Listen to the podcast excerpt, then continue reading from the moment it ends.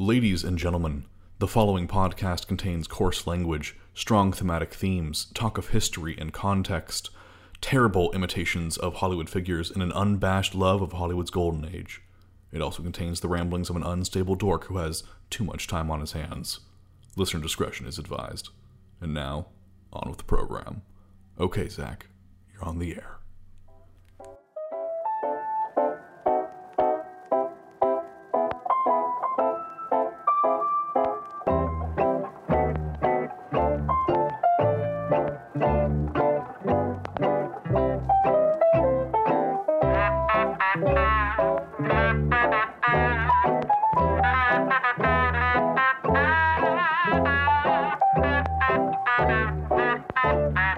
Yesteryear.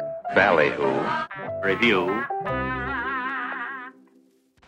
Good evening, ladies and gentlemen, and welcome, welcome, welcome to the Yesteryear Ballyhoo Review. Many great sights await inside the picture palace of the past, and we have plenty of ways to talk about the things inside. So hurry and get your seats. Tonight, the Ballyhoo is at last free to travel abroad again, and this time our international travels take us to Paris, France in 1949, where an accomp- accomplished mime is about to unveil the first step in a seven film journey that would solidify him as both a comedy legend and a master filmmaker. While we in America had the notions of mail delivery as just another job, one Jacques Tati was able to prove that it may in fact be most be the most exciting and the most dangerous one of all. Well, maybe in France. But in order to understand what we mean, we must step inside the tent and kick back to a delightful fancy free afoot in Tati's double f- debut feature, Jour de Fête. So see the show and stay behind for a discussion to delight the earbuds.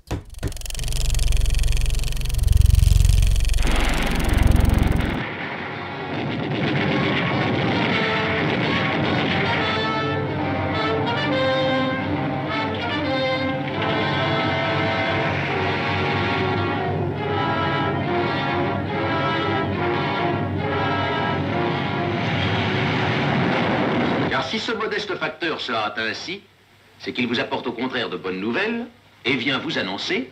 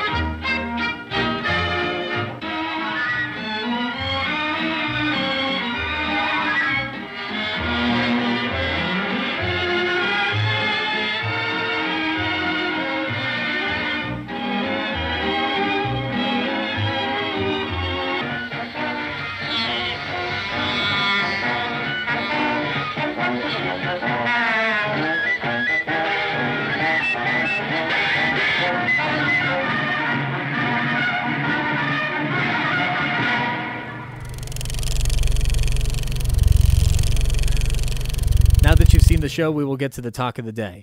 Yes, in 1949, Jacques Tati's debut feature would open the world to open to world acclaim, giving the first-time director the carte blanche to eventually create his more famous character in comedy. But the postman character that permeates Jour de Fête has its own history that proves just as important for the implications of first-time filmmakers today, and would prove to simultaneously be a salute to American slapstick, while also be a stopping point for Tati to then refine comedic portrayals. But how in the world can one mime accomplish all of this without his name being Marcel Marceau? Well, in order to answer that, we need an admirer of Tati, and the Ballyhoo has found quite a fan. He is a board member of the Colorado Film and Video Association, a film producer and a screenwriter, but more importantly, he understands that only Jacques Tati can lay claim to the title of cinema's greatest cyclist. Please welcome to the program, Mr. Sterling Cook.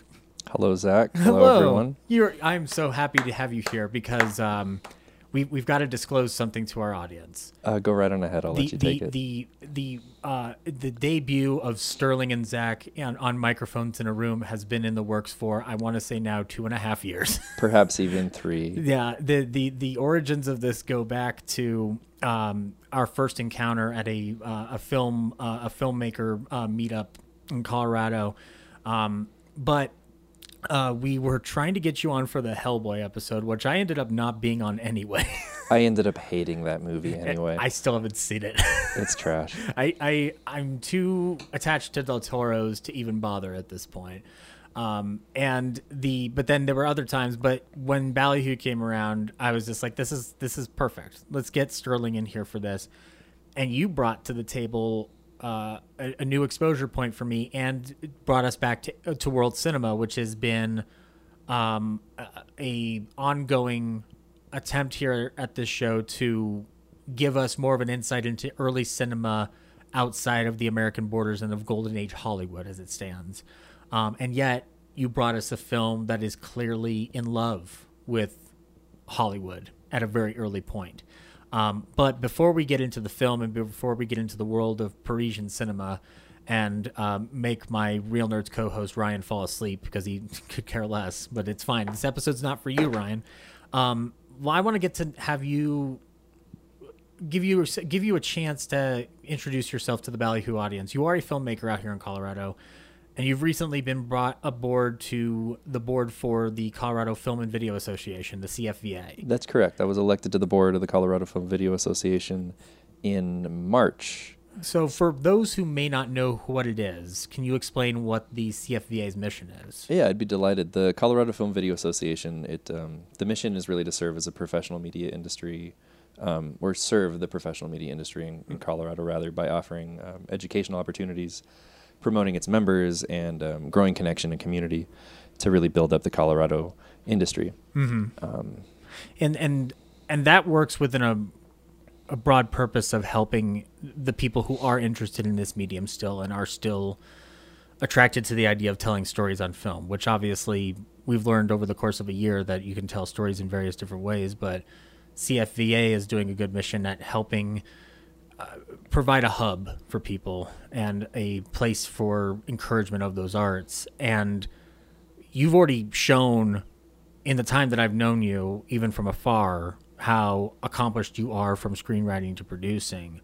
Um, and I do want you to kind of share your experience with this because we're talking about a first time filmmaker today, and we ourselves are in, in the midst of our blossoming filmmaking careers. Um, well, yours, M- mine's mine's whatever. It's it's scattered to the wind. Like, oh, stop, man! I feel like, like like a little dust. I feel like being here, I'm, I'm uh, punching above my weight class a little bit. No, no, no. At least in terms of cinema and uh, the passion and knowledge and appreciation that you bring to it.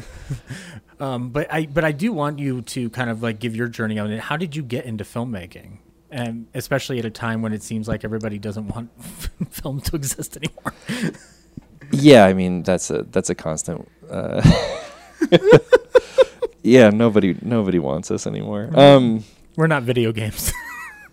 I am constantly like, should this should this screenplay just be a video game? Um, no, I came to filmmaking honestly through a love of paleontology. Uh, I was mm. your typical uh, small child in love with dinosaurs, mm-hmm. and both um, both you know uh, Spielberg's Jurassic Park would be like the explosion. Yeah. That really shapes a fascination, but also um, I grew up in Fresno, California.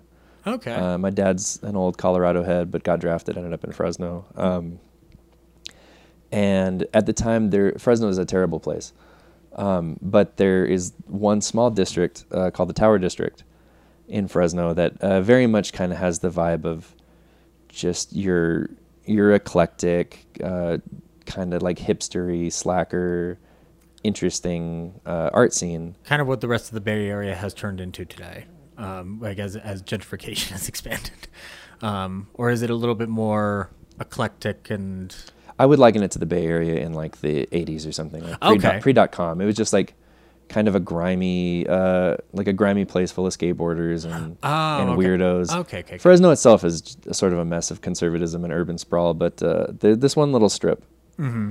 and there's the Tower Theater, is sort of the beacon of that area. Mm-hmm. And uh, the Tower Theater would do this thing in the summer because Fresno, it's so hot that uh, in the summer it can be 90 at night.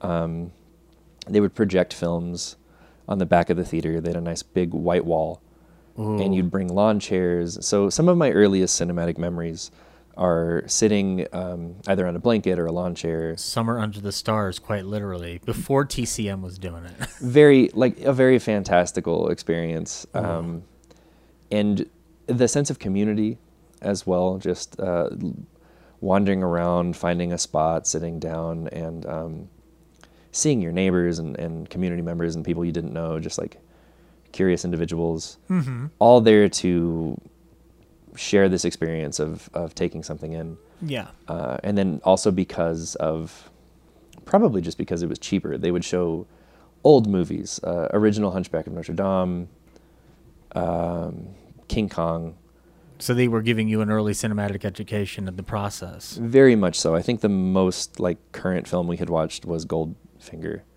Okay. oh wow.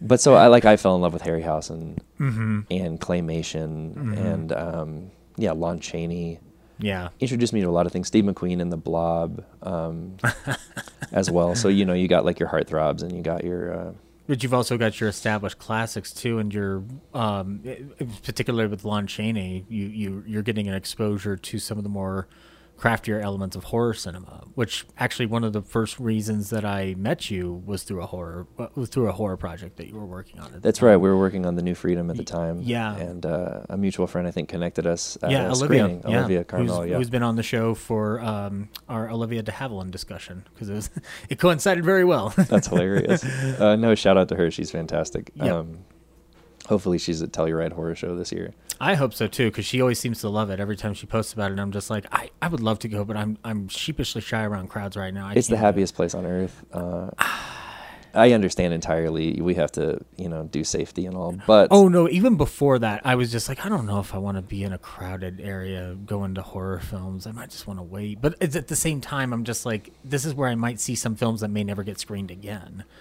And there's that the- possibility. And again, like we were saying uh, with the Tower Theater and that early experience, just the energy of watching horror films Mm-hmm. in a crowd of people that are there so excited to watch horror films. Mm-hmm. Uh, the buy-in is huge, and um, if there's like one major problem with decades of cinema going uh, up until COVID killed it, Mm-hmm. it would uh, it would be like you'd be in a theater and it would seem like half the people were there either out of an obligation or just to kill time. You know, like I Yeah. remember being at the Mayan and someone was on Slack. Like someone was working from home in the theater and I was watching The Lighthouse. Th- wait, th- th- wait, hold on. The movie with the tentacle monster in the top of a fucking tower. Yeah. And then Willem Dafoe with the dog leash. Mermaid's Vagina. And, and yes, and, uh, yes, I'm, I'm bearing the lead here. um, and somehow somebody up in the rafters is going, nah. They're sitting front and center as well.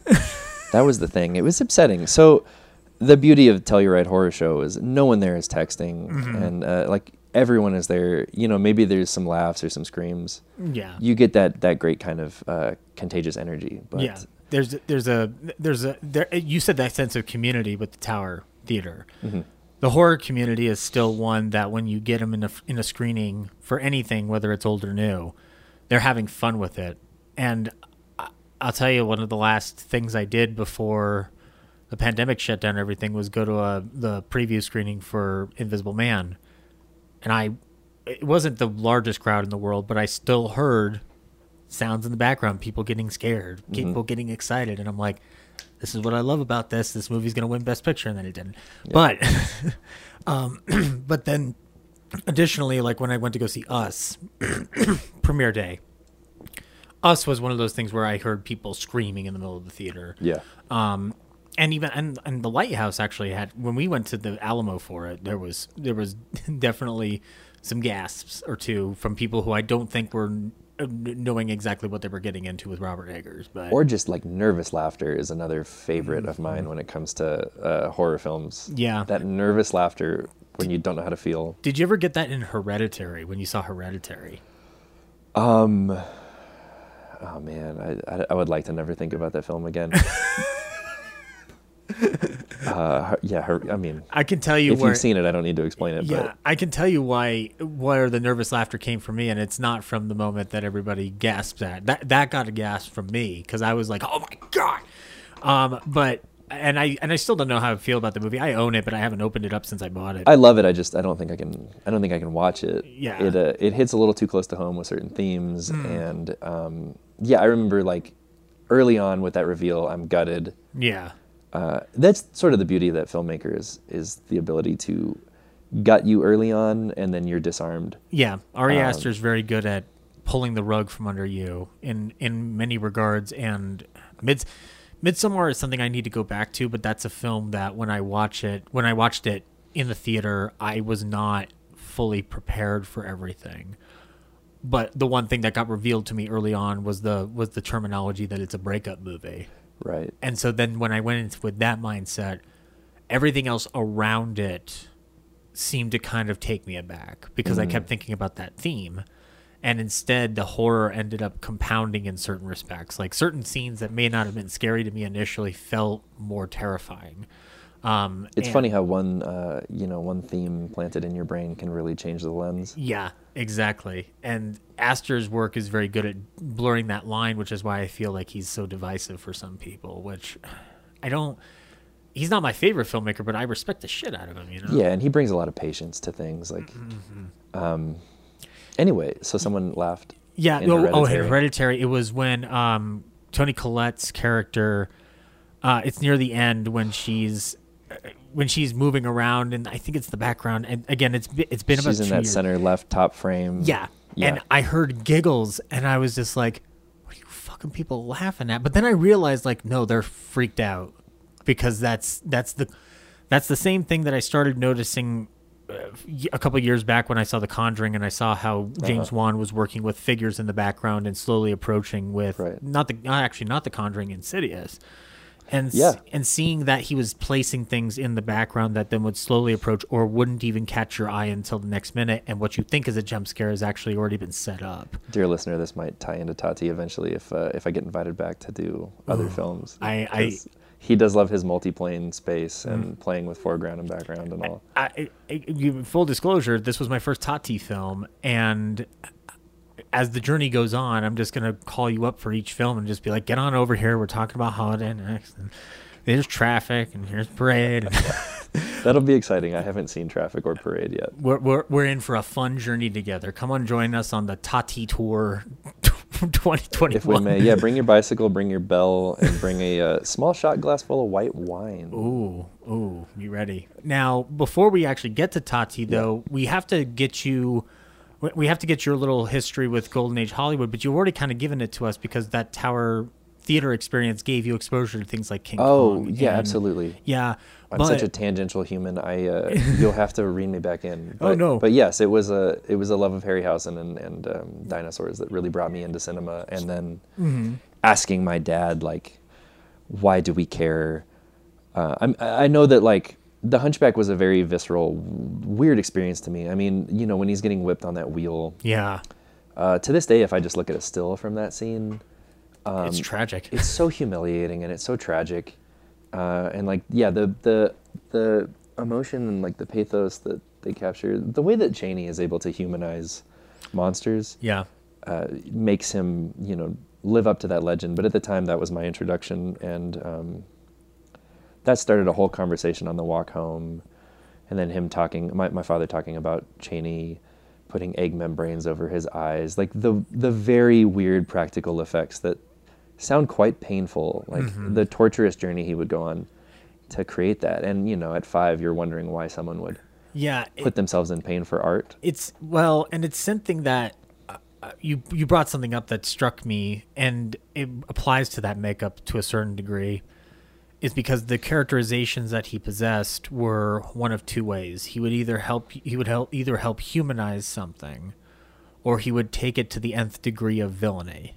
Um, so when he's playing the legless gangster, and I believe it's um, that's not the unknown. No, I'm thinking of something else. But um, there are other characters that he's portrayed, um, even in the silent version of the Unholy Three before he does the talking version, where he epitomizes like a, a pure evil, a monstrosity, monstrosity-ridden evil.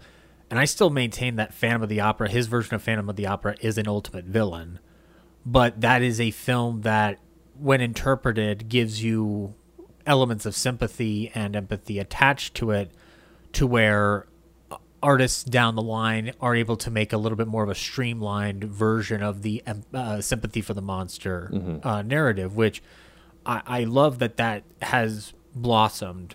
But when I went back to Phantom of the Opera for my Halloween binge, the one thing I was noticing, like, man, like he is like, I because you know the psychological bent that he's on, the things that he's doing seem so dastardly. But because we have the benefit of film interpretation at this point, we are seeing it. We can either see it through the lens of 1925, or we can see it through the lens of 2021. Yeah. and from from in that we can kind of get the brilliance of how many layers he's playing with, and again, not saying a single word up until the unholy three before his passing. Um, and I, I get the impression with Chaney that even if our listening audience or anybody who is into film has never seen a Lon Chaney film, they know who Lon Chaney is pretty right off the bat because that's how powerful an image that was. Oh yeah. And the Oh, fact yeah. that you saw The Hunchback of Notre Dame, which is, I mean, certainly not the first one that I saw. I think my first one would have been Phantom because it was the most readily available. Um, but that you latched on to the, the, the human element that he brought to a performance is very, it's a very wonderful thing to observe at a young age because then it taps into your sensibilities for what you end up doing down the line. Because as you brought up with Tati in our off mic chatter about the humanism that Yeah, oh, Tati yeah. brings, so you're very you you.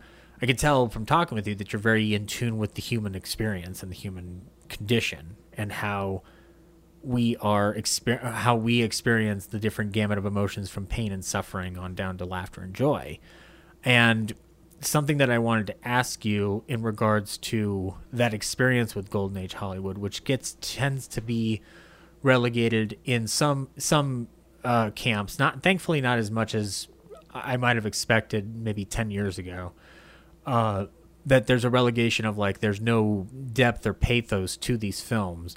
Um, aside from be it can be a little harder to tap into. I think. yeah, It's a little alienating just because you're not used to the the medium and the format and the uh, sort of the dialectic, the grammar. yeah, and the delivery and the pacing and the timing. Yeah, Um, But it's all in there. Yeah. Yeah, because I would say that like there's a certain point by the time we get to stuff like Tati's uh, debut here, that there is like uh, it's almost like this film has the last remnants of uh, some of the earlier angles on how emotions are portrayed on screen before what is what what every piece of research that I did indicates leads to a a, a big transcendence and leap by the next movie.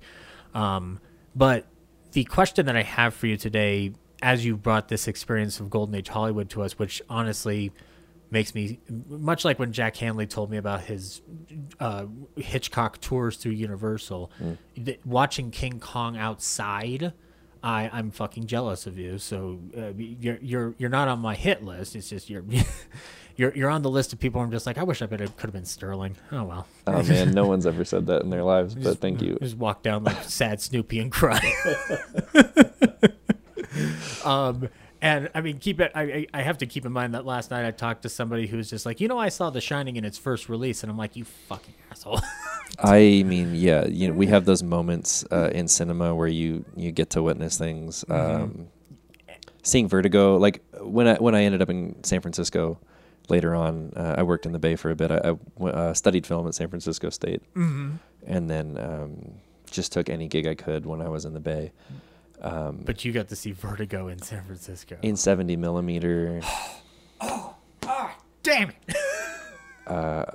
yeah, it was a it was just so special. First of all, they they always set the mood with that organ. They have that big uh, Mm. pipe organ that they play, mm-hmm. and then um, and Vertigo's. I know this kind of like slightly outside the the scope of this particular podcast, but. Right. Uh, it's just it's one of those movies and it really ties into all cinema tati especially is someone that you benefit from multiple viewings Yeah. um, with hitchcock and i mean you're the hitchcock guy but he did too many fucking episodes, Sterling. That's a fucking problem. All this talk, blah blah blah blah blah. anyway you know he's got he's got sort of the greatest hits Yeah. Uh, and when you're a kid like seeing psycho that was another one that i saw pretty early on. Yeah, which is which always influences you in some form or fashion with either vitriol or passion. yeah or it changes how you dress. Like i don't know yeah. I bought a wig after that. You know, it but well, you know, I mean, I, I I honestly didn't think that the Norma Bates wig would be such a success off of Psycho, but you've clearly proved it wrong. I mean, it's my cheekbones. It, it, it but uh, taking it back to, to Vertigo, I think like the themes in Vertigo are not under. I saw also saw Vertigo when I was on the Hitchcock kick when I was like 11 mm-hmm. and that one I fell asleep. Like it didn't really mean anything to me. that's no fair though because it's not it's not engaging in the same way for a kid. I think. No, I had to be in like two or three long term relationships before Vertigo really clicked, and then you you realize how that obsession with controlling something that you love and trying to change it. Like, but yeah, those aren't themes that you that No. you get when you're a kid. No, when you're a Um, kid, you're just like, when do we get to the part where there's a shower, or where do we get to the part where the birds are attacking Tippi Hedren? And Yeah, yeah. that's your that's your central focus point. Where's Like, Peter noto- Lorre? No, no. yeah, Where's Peter Lorre is a question you ask, regardless if it's Hitchcock or not. At any time, any yeah. Avengers Endgame, I was like, "Where's Peter Lorre?" I was on a bus the other day, and I was just like, man, Peter Lorre would love this bus. Where where is he right now? I would totally love it, Sterling. I could drive it. Beep beep. Pull the cord, the stop, the stop. What? You don't have fare? Get the fuck off my bus. there's a there's something about Vertigo when we discussed it for Shamley because it it it's such a it's a film that is so impactful, but it has such a lot of a lot of a lot of loaded themes from a modern context that, in addition to the legacy, we're trying to tackle this bigger issue. But like the one thing that is undeniable about Vertigo is that it is like it, it is eternally compelling as a film. It's not my go-to hitch, but I got that feeling about appreciating something when you're older mm-hmm. with Notorious in Oh, the yeah. rewatch. Notorious and Suspicion. The Cary Grant, the Cary Grant films grew in my estimation when I did Shamley. Because I, I- one, because I'm I, I podcast each week with a Cary Grant dork. Yeah. The other one is that uh, is just watching how Notorious works and how Cary Grant is playing the epitome of assholery in that movie. Essentially, like it's obviously he grows by the end, but you're just you you appreciate it on a different level of just like actually being able to observe what he's doing, and also watching the inner machinations of Alexander and his mother. And it, works now for me in a way that it probably wouldn't have worked when I first saw it because I I remember watching it going like, well, this is interesting, I guess, and I like. I, I like Claude Rains from Casablanca, so that, and that's a movie I understand completely.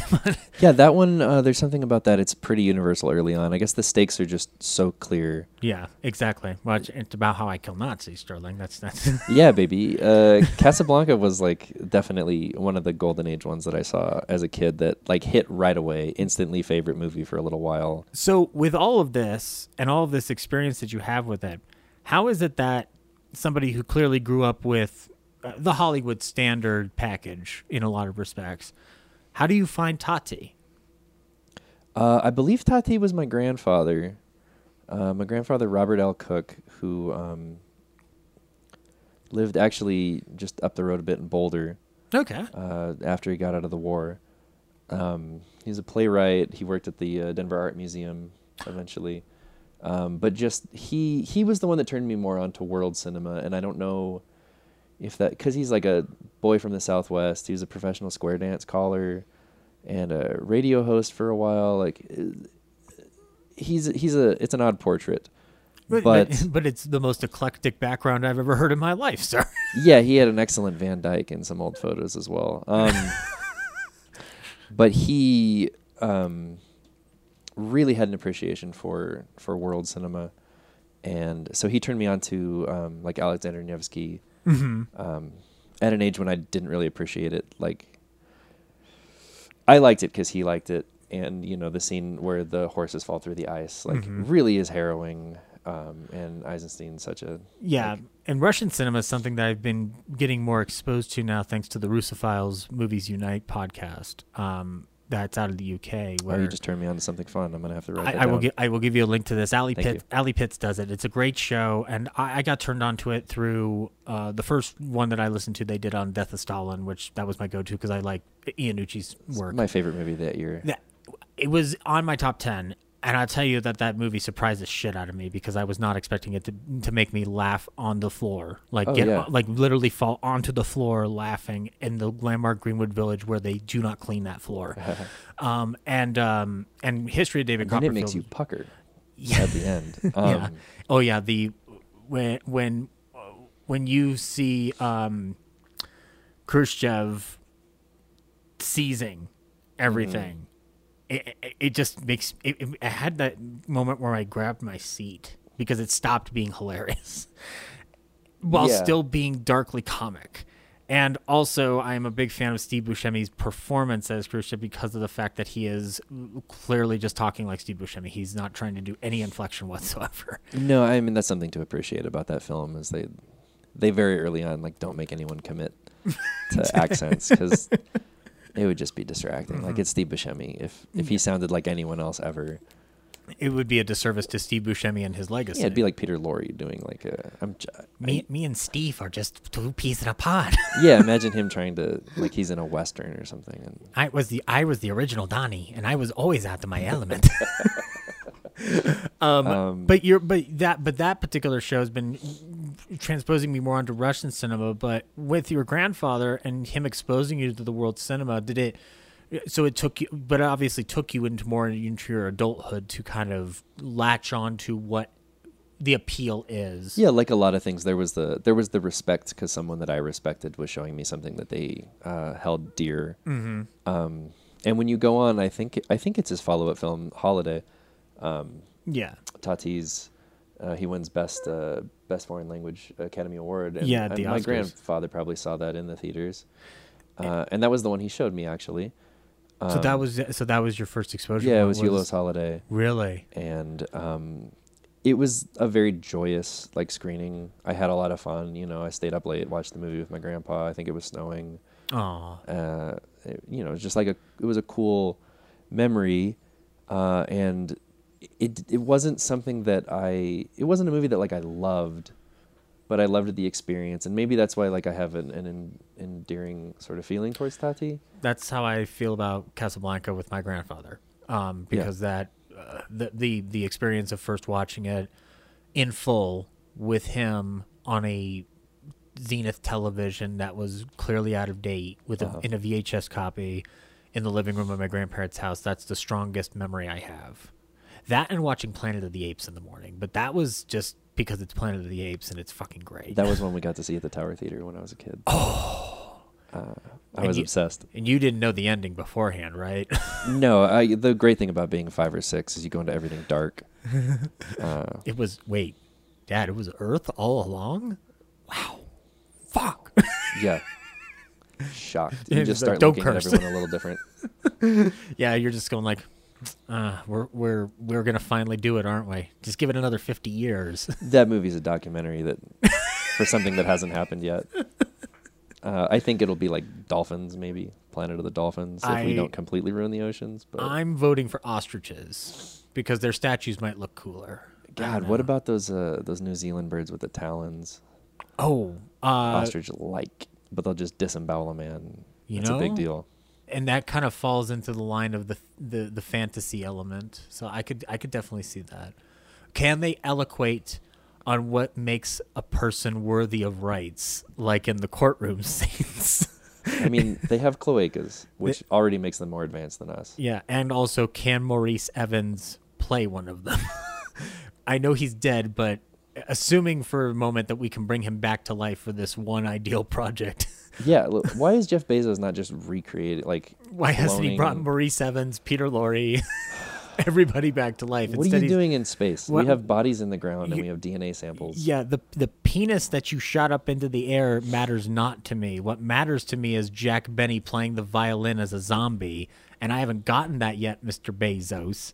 But um, but yeah, no. So you so now as an adult, you are appreciating Tati uh, to the point where you're recommending it for this show, but Yeah. also the thing that is amazing about Tati that we're going to talk about is, is that it's almost like a crash course education in one for uh, early American comedy. he gives you um, everything. He gives you, you know, Sennett and Chaplin and Keaton Mm-hmm. and Lloyd and Laurel. Yeah. Um, like you, you see all of that in there. Because I would say, especially in this film, uh, there's not much that he's doing with the camera that's like innovative.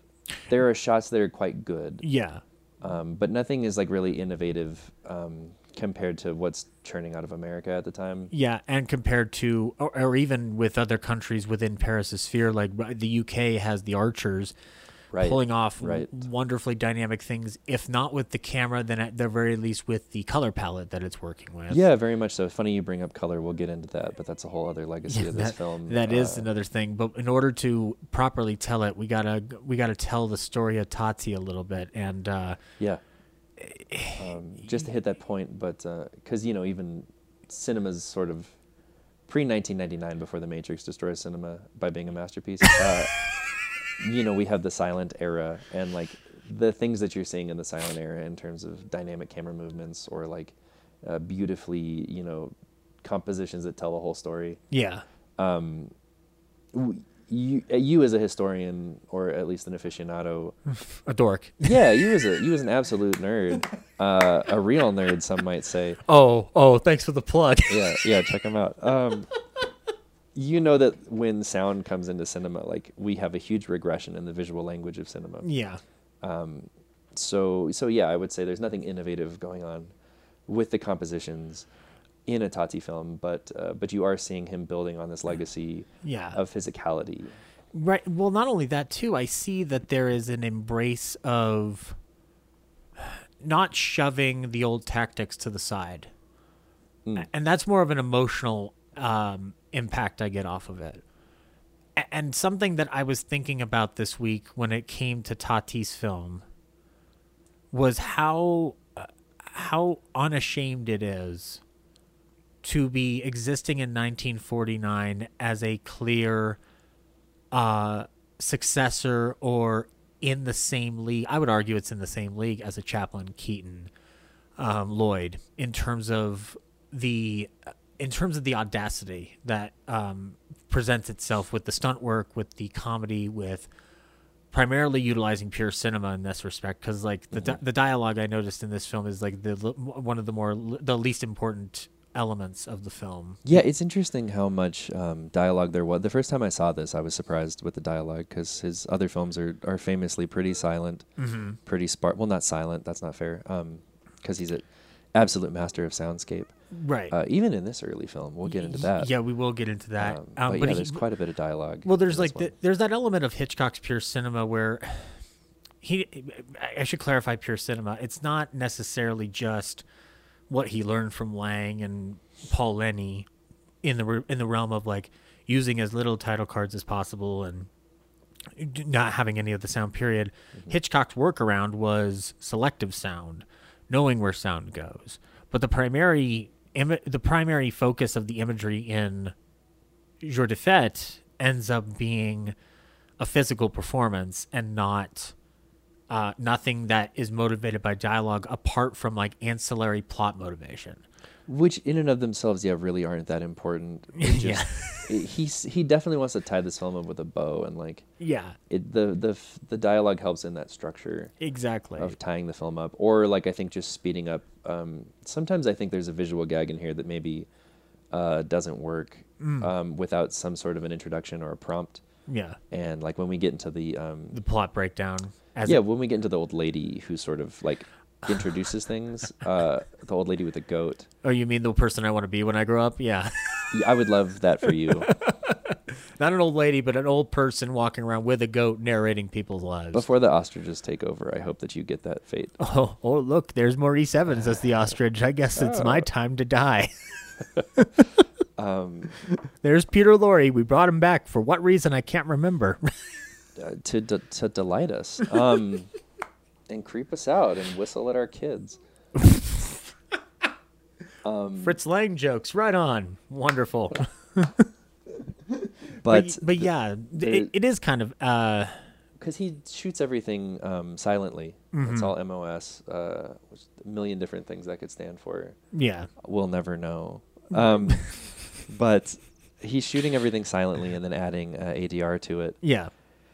Uh, pretty obsessively later on, and even in this one, I think. And so there were a couple moments in here where I wonder, like that old lady's line. Did he throw that in there because something needed a setup, and he discovered that in post? I feel wonder. like that's the case, especially knowing that the with the MOS, because Mm-hmm. it's almost like he's. i this is a learning tool for him. This is his film school. Yes. in a way where like whereas the the the short that precedes it um the postman school Have uh, you seen school, this? The Postman School. school for postman i saw some i saw sections of it within Okay. the documentary that's available on um there's a documentary i found on prime for rental that was very invaluable to give not a crash course i think it's actually very very in-depth for a 60 minute documentary about tati called the magnificent tati um, where they actually interviewed mimes to break down his origin point and I was because my first question run that was like, how do you get him to talk? But then after, but then after that, it was it was very much just learning about this remarkable person who.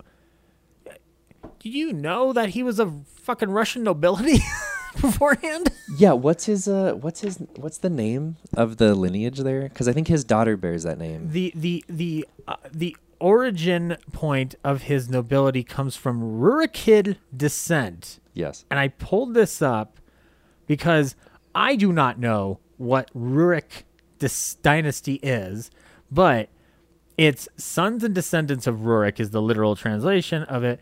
It's a dynasty founded by the Varangian, uh, Varangian prince Rurik, who established himself in Novgorod around the year AD 862. Novgorod. Now we're going back to Nevsky. Yeah, and uh, full disclosure, the origin point for Tati's family comes before the cusp of revolution. Yeah. And that to me I don't think it necessarily bleeds into his work, but there's a sentiment that I I get a hint of of a disdain for not capitalism, but more just like the the some of the value systems that are in place. And I don't think it's like a detriment by any stretch. I think it's a value to have that viewpoint. Um, it's just something that like I got from Jour was some kind of like there's a bit of a there's a there's a bit of a poking a stick at the American bear.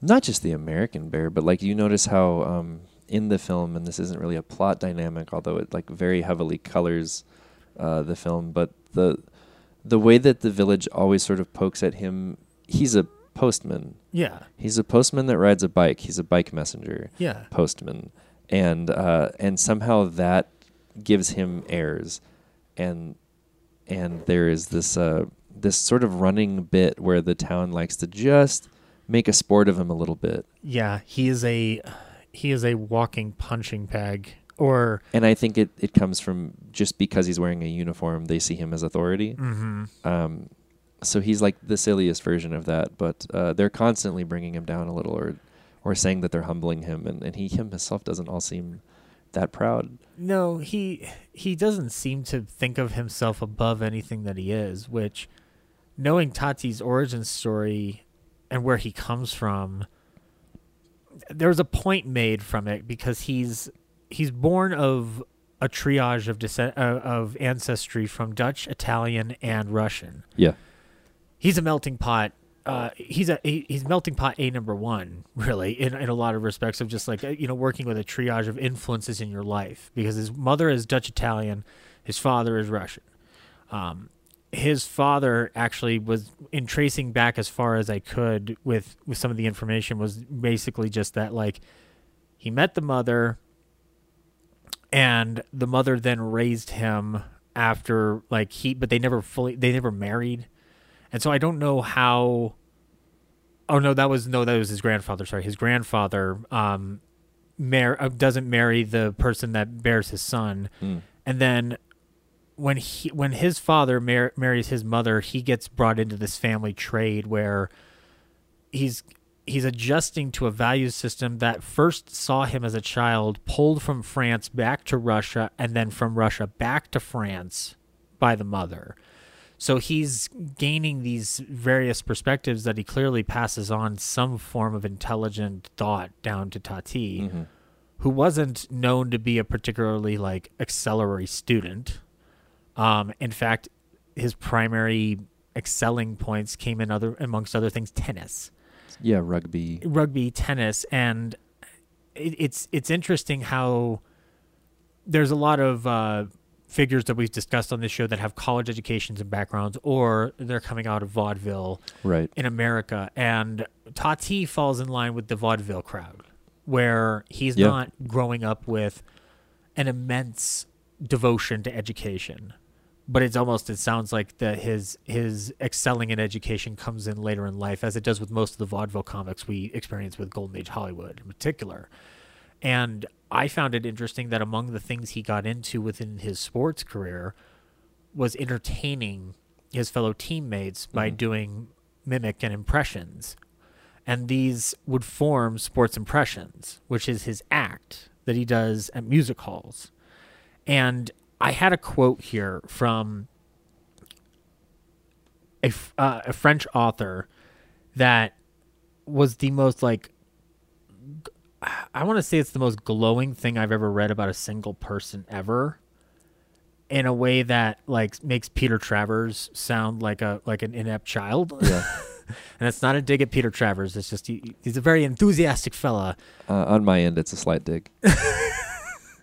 All right. Well, we can divide up the tally point here of like how much of a of a uh, a, a roll a d twenty and see how many uh, Yeah. hit points that Peter Travers gets in this D and D game. see if I get out of the cave. yeah, the the Jour de Fête D and D a thon, the the ta- the the Tati of terror. We'll be playing in Red, the Tati of Terror the Red. The Tati of terror and Telluride. Come out in October, guys. Yeah, exactly. See how many of you can survive the cyclist challenge. Full All right. disclosure: We will accept expect you to sketch on the back of a truck. Yeah, go on with the quote because I'm curious to hear it. There. Yeah, this is from the uh, writer for uh, for Le Journal and is Colette. She was an influ- influential Oh, writer yes. and mime. And he said, from now on, no celebration, no artistic or acrobatic spectacle can do without this amazing performer who has invented something quite his own. His act is partly ballet and partly sport, partly satire and partly a charade. He has devised a way of being both the player, the ball, and the tennis racket, of being simultaneously the football and the goalkeeper, the box and his opponent, the bicycle and the cyclist. Without any purpose, he conjures up his own accessories and his partners. He has suggestive powers of all great artists. How gratifying it was to see the audience's warm reaction Tati's success says a lot about the sophistication of the allegedly uncouth public, about its taste for novelty and its appreciation of style. Jacques Tati, the horse and the rider conjured, will show all of Paris the living image of that legendary creature, the centaur. Now, see, when I said that Yeah, this that was the- remarkable? this is the most celebrate this is the most praiseworthy thing I've ever read because I have never read a review that ended with the word centaur. And I think that deserves some form of a plaque. yeah, no, I mean, in the D and D game, he would definitely be a centaur oh yeah. with boxing gloves. You approach the Tati, but he won't let you pass the bridge without answering the three questions. yeah, first you have to dance with him. Um, and if you watch some of the um, some of the shorts or like some of the footage on the Criterion, they have just like a couple captures, and I think in the documentary too, you get to see bits and pieces of that routine. Yeah, you and the one uh, the one that's on Prime Video, you see photographs of how he was positioning himself. So they had still frames of like uh, what this technique involves. And um, you get to see it uh, to some degree as well in some of the short films, Mm-hmm. uh, like the boxing and such. Yeah, but- which um they which those those images were or those uh, those clips were to me.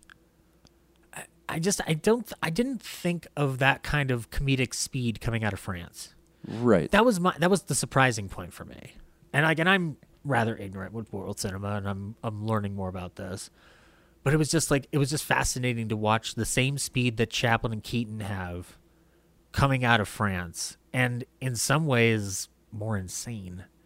Yeah, just a bit more insane, a bit more uh, French, if you will. Yeah. um, even the still images, there's um, the poses that they happen to catch him in are are so like wildly expressive that you.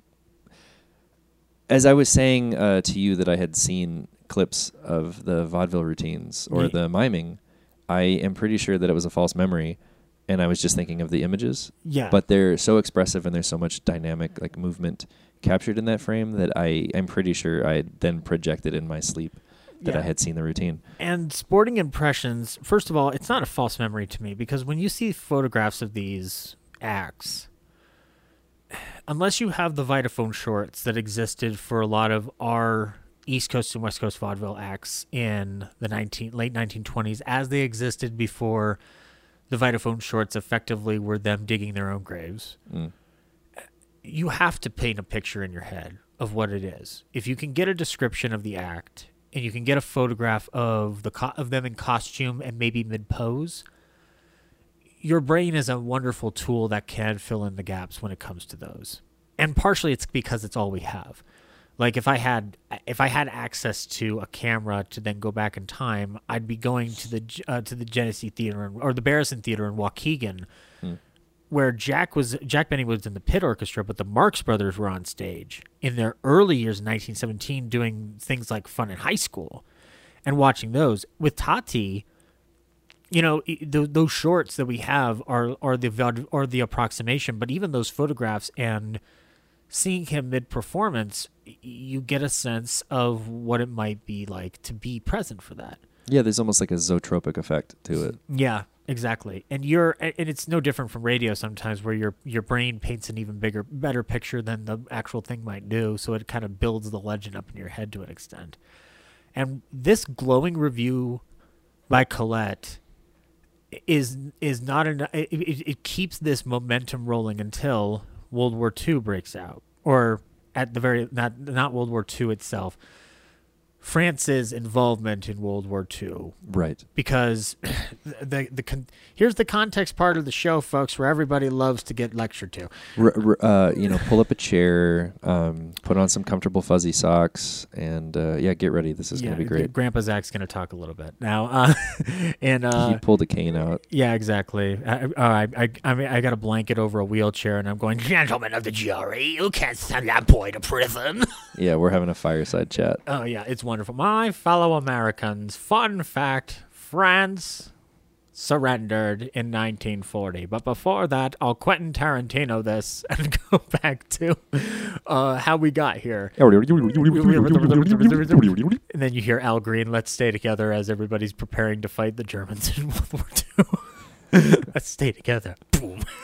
um, no, um, in 1939, Tati is returns to the regiment that he had prior enlisted in for military service, the Regiment of Dragons. Yeah, gotta love France.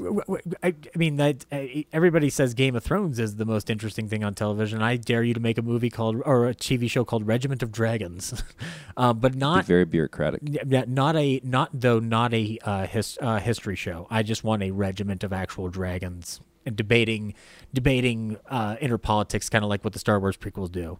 Basically, I want the Star Wars prequels with dragons because it might help the Star Wars prequels be better. Yeah, and only like Jim Henson puppets, uh, please, no green screen. all right, so we agree on budget resolution 529. And then they all salute with a fire breath. um, and uh, he returns to military service. Now, his, I have this written down as specific because I kind of wanted to get this Uh, out in a full sentence if possible for myself. I believe in you. In 39, he rejoins his regiment where he sees action in the Battle of the Sedan, and this is as the Germans are advancing into northern France. Mm-hmm. They said they couldn't do it, folks. They said it couldn't be done. no one was prepared for this.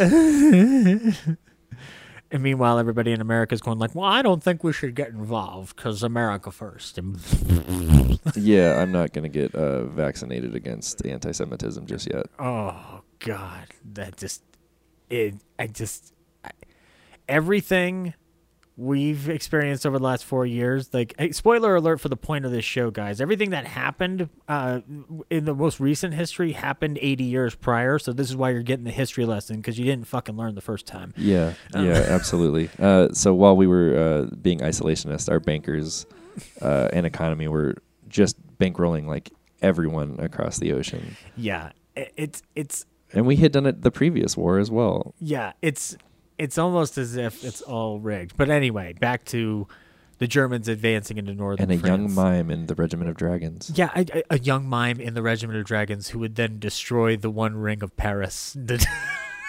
I had that dream too it, last was, night. it was a wonderful dream. And then and then Jacques Tati went off into the Grey Havens. He was both Finger and Gollum. I I would love Jacques Tati to talk about his precious in French. Jacques Tati reading Lord of the Rings for audible.com. Uh Bezos, bring him back. Yeah, I need we, it. We can do it. We already we brought me back. Why can't we bring him back? um, and by the time uh, this is in May of 1940, by the way, and then his division is disassembled by June of 1940, after France's government ceded control of the Nazis. Tati then returns to Paris as a civilian during the war. The way the reason I've got to explain this for people is because when France surrendered, there is Nazi occupied France that is controlled under the Vichy government, um, which is the power that was allowed to stay in power provided that there was Nazi capi- capi- capi- capitulation in the process. That's all. He's going to do another take. No, no, no, no. That'll stay in. Yeah, Porky Pig giving you a history lesson, I guess, guys. Um, but at the same time this is happening, J- Charles de Gaulle gets over to London and establishes Free France. My man. Yeah. and Tati finds work as a cabaret as a cabaret performer, uh, working at Leon Volterra's Lido de Paris, um, with sporting impressions from 1940 to 1942. And like we were talking about before we started rolling, like just the humanism in his film, you get the sense that he's, you know, a very captive Yeah. performer in that regard. Yeah, and that's the thing I wanted to bring up. Like with him living in within Vichy France, there's no indication because he fought for the army of France. There's no indication that he stayed in the Vichy government because he agreed with the Vichy government's decision to cede power over to the Nazis. I in all the research that I searched up this week, I could not find any any one person out there going like Jacques Tati was a secret Nazi. Like so, like there's it's just interesting to note that he is one of these few performers of any kind, not even film. Let's talk like we're talking about like a music hall performer at this point, Yes. who stays in an occupied area during World War II and is living through it. One of the few, not the only one, but one of the few that especially has been discussed on this show. And I, I found it interesting when you brought up the humanism quality of it, is that clearly when Tati's in here, he is seeing suffering under Oh, various without a doubt. with under various different circumstances through prejudice, through that occupation, through the behavior of boorish racist assholes. Oh, the paranoia that has to be running just through. It's it, it I think if anything it helps compel him further towards comedy. Because it's almost like it's this release that you get from that from that particular pain. Um, or you can imagine it disappears for a moment when he's when he's um, miming. You know, speculative, but I imagine he's on stage and just just for a moment, kind of all the trauma and paranoia and and everything that's going on under the Vichy government, he's uh, able to let go of just just for those moments. Yeah, and it's and it's that escape period which other people were able to uh, indulge in as well. And one of those people who indulged in it uh, was Fred Orain. Um, and I hope I'm pronouncing some of these names right. If I'm not, you can feel free to send bricks to my window. I I, I don't care. I don't know why you'd send the brick to the window. You could just come to the house and throw it. Yeah, je parle un peu français. I'll only correct you if I know, uh, if I catch it. I, I need Sterling here as the French my French police. So he's not you you don't have to come in each each week physically, but I'll have you on Skype and you can just listen in or through Clubhouse. Why don't you just use the Clubhouse app and just speak in every time that you hear a bad French phraseology and just go ah ah ah ah ah ah, ah no no no no no no no No, no. What wait, what did I do now, Sterling? No. no, no, You're not gonna even clarify for me? No. no. You having a fun time? Can you say yes? No. does your dog bite? No. but you said your dog does not bite. He's not my dog. Um, Pink Panther, everybody, they'll be talked about. Um, but yes, Fred Orain discovers him, and he actually considers Tati as a uh, a substitute, a stand-in, I guess I should say, a stand-in for Jean-Louis Barrault in the production that Fred Orain was doing of Children of Paradise for film. Now, Jean Louis actually did make the commitment work. In the documentary for Magnificent Tati, they give the indication that Jean Louis was not so much unreliable, it's just that he was so loaded with commitments that there was no guarantee he was actually going to fulfill them. It seemed like that, or there might even have been some sort of a travel logistic problem, which Yeah. you could see with like you know different fronts and alliances, like maybe being a factor. But Uh, that would be great if that was part of the the the, the bargaining table uh, in the uh, peace treaties after the war. Is can Jean Louis come yeah, come to make Children of Paradise? Out of everything that needs to be discussed, a mime is of the most import because Fred Orain demands it. um, but no, Orain ends up using Jean Louis, but he is impressed by Tati to the point where so impressed. that they form a production company together, Cady Films. Yes, And it's within this, Tati gets his first directing break for the School for Postmen, or, and I will get this wrong, so I am sorry, L'École des Fractures. I felt like I was there. Oh my God, Zach, it's like you just became French Zach for like, Les Zach for five. Yeah, the warm breeze coming off the Rhine. Yeah, you could just smell the cigarettes in the air and the wine and the uh, in the breeze and Yeah, th- I, suddenly this room got more pretentious. Yeah, I don't know what happened. sudden, suddenly I'm having a strong desire to punch you with a Jean Luc Godard Criterion box set. Wham! I'd block you with a Jean Luc Picard uh, stare. Jean Luc Picard. Um, yeah, so he makes School for Postman, and you uh, saw clips of that. You haven't watched the whole thing. Uh, no, I, yeah, I've only watched the clips of it. I'll, Um, I'll loan you that. Yeah, I'm gonna need to get more Tati on my hands. But what Shall I, I go through it, yeah, or would I- that disrupt your thread? No, I would say go through it because it's important for people to understand how this lays into jour de fête. So, School for Postman, or as Zach likes to call it, Le- L'école des fractures. indeed, oui, See, allez, allez, allez. Um, it is a it's a pretty simple, kind of straightforward, short um, that you would get. I think watching like some of the early Chaplins, um, the Mm-hmm. when he- Sennett's, you know, yeah, when he's working at yeah with Sennett's company and forming the tramp persona. Exactly. You're seeing just these. Um, it's kind of just a reel of gags. Mm-hmm. Um, it opens with uh, three postmen on stationary bikes. And So there's three of them. Shit. yeah, yeah, there are three. Um, three postmen. They're on stationary bikes, and then there's sort of uh, like a squeaky little um, commandant or lieutenant or something, and he's drilling them on their postman skills. And they've pitched his voice up so that when he's speaking, it's like, um, It's like I was there. yeah.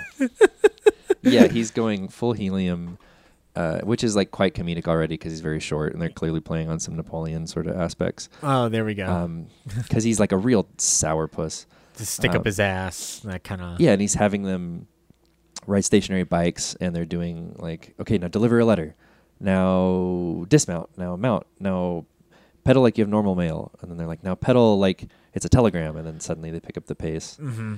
Um, and then I forget exactly what the line is, but he asks for something, and then Tati's character, who's who's positioned in the center, like he's clearly is the star even at this early scene, um, pantomime's taking a drink, and everyone sort of freezes in the room, and he says like, "What? You know, people ask us to drink with them."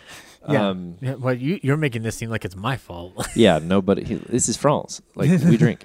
Um, nobody thinks it's funny, and then you know that's enough. Boys like go out and deliver those letters, and then we get uh, what is essentially the third act of this film, um, which is like in the context of the film when he decides he's going hyperdrive mode. But yeah. we get this uh, 12 minute sequence where he um, like the the sequences that you see here repeated are like the flipping the bag Mhm. to then knock a hat off of someone else which uh, i watched like over and over again because it's such a perfectly executed bit Mm-hmm. um, he he does the hitching the ride on the truck So then that is an early one that is perfected. That I I didn't see the clips of that, but I Uh-huh. saw some of the elements of him dancing in the bar. he does the dancing in the bar Yeah. uh, the bell tower gag that's in this Mm-hmm. i'm pretty sure that's the same footage uh, I watched them both uh, side by side. You look frame by frame, as Richard Johnson would say on this show. I watched them both frame by frame, and uh, yeah, I'm fairly certain uh, when he does the truck gag in this one, it's clearly like in the short, it's very much a rear projection, yeah. uh, and then here it seems fairly clear that he's like really on the back of a truck. Yeah. Um, But but in regardless of how it like even if he's splicing that in there, it, it kind of comes to a point that that will be brought up by the end of the short films discussion because it's kind of insane how this is a, a template for something we experience today in film. right. And um but all this to say that he's establishing all these gags up front in this short film. Mhm. And you know, uh, I have not dealt with this necessarily in a specific uh, successful manner, but I have known people who have done this successfully, and it's really cool to watch when they do it. When you take a short film as your base premise, and that becomes the basis for a feature film. Now, yeah, I saw Bottle Rocket in '92 before it was cool. Oh, really? Smoking your cigarette? Now, I did that. I knew about Radiohead. I knew all about. I saw him at a house party. They were not very tight. Uh, I, I, when I was when I was when I was just a mere teenager. I swear to God, Spaced was the greatest thing I had ever hacked into on British television. And now everybody just loves Scott Pilgrim, and I don't get it. um, I, I like. I by the way, I do appreciate pretentious French us's where. Yeah. um, but the We're gonna put in a sound effect of like a cigarette draw, And please, and over that bit. an accordion Yeah. and a little Distant shore lapse. Yeah. As well. Uh, Um, but like that whole idea of making a short film and it becoming a feature film. eh, The difference being this though is that Fred Orain had already set up that feature films were going to be produced under this company. right. The only thing that wasn't cemented was Tati as director. Right. Uh, am I mistaken in thinking that that happened just due to like a scheduling? It was a scheduling conflict, yeah. And there was a dropout point where Tati. It's not like he had a burning desire from what it, from what I read. It just sounds like he just said like, okay, this is the next thing I'll take on, but he embraces the challenge Mhm. because he th- Jour de Fête is his film school. Right. And the postman school is like the movie you make in high school where you're aware of how to do the how to technically do the job. And that's not to denigrate Tati's abilities by any stretch because clearly from from all indication it seems like his his mastery of certain things is already taking shape. But he didn't have mastery as a director. That that really was like his first time in the seat. Yeah. And um, And it's evident in Jour de Fête in certain respects, not just because of the camera work that you were alluding to earlier on, but you know, there's there's elements of the story that are not as tight. yeah, and there are certain gags that like you can tell, you can tell watching his later films that if he were to like redo that gag, Mm-hmm. um, he would probably like uh, the first time I watched Jour de Fête, um, there were a couple gags I didn't get just because of kind of the language in the editing. Yeah. It's not quite as clear, and then uh, you watch it a second or third time, and like you just kind of you're looking for it, and it's there, and like it is more funny. The instincts are always like really spot on. The execution is a little rough, but obviously he liked directing. Anyone who's directed a film, um, it's a pretty terrible existence. Like, especially on like a shoestring budget in a French village, I'm sure. uh, Yeah. if you don't love it, like you're gonna find something else to do. You're not gonna come back over and over again. No, and and, And that, he could have just as easily been a star that other people directed. Exactly. That's that's the thing that amazes me is that he's not. It's not like an Orson Welles where he's doing it because I want to. He's going in because it's almost just like out of necessity. And in fact, a lot of the crew members are also cast members, mm-hmm. and cast members are crew members, and And a lot of the people are just villagers. yeah, they're just all. It's it's a, it's a naturalist setting, which is the one other thing that signifies the difference between this and American comedies is that. American comedies of the early silent era and the early talking era era to a slight extent. I think this is primarily silent. They were shooting on location. Mm-hmm. They were shooting out in the middle of an actual aesthetic and setting. Early gangster movies are shot in the Boweries. These guys knew that if you get that aesthetic in, mm-hmm. in the actual setting, it lended authenticity, and it's giving an audience early on in uh in in in the, in the film viewing landscape a realism that they may not experience if they live in the middle of the country or if they live in a more elite area of the country. They're not necessarily visiting the Bowery. And Tati is presenting a village a village quality of France that feels naive uh, in a post-war world. But it also doesn't like but it doesn't feel disingenuous like it he's not like it's not like he's astounding of espousing the virtues of a simplistic lifestyle really No, no, he doesn't seem to have. I mean, he will time and time again have this theme in his works of uh, sort of a pastoral or a slower way of life, uh, running up against technology.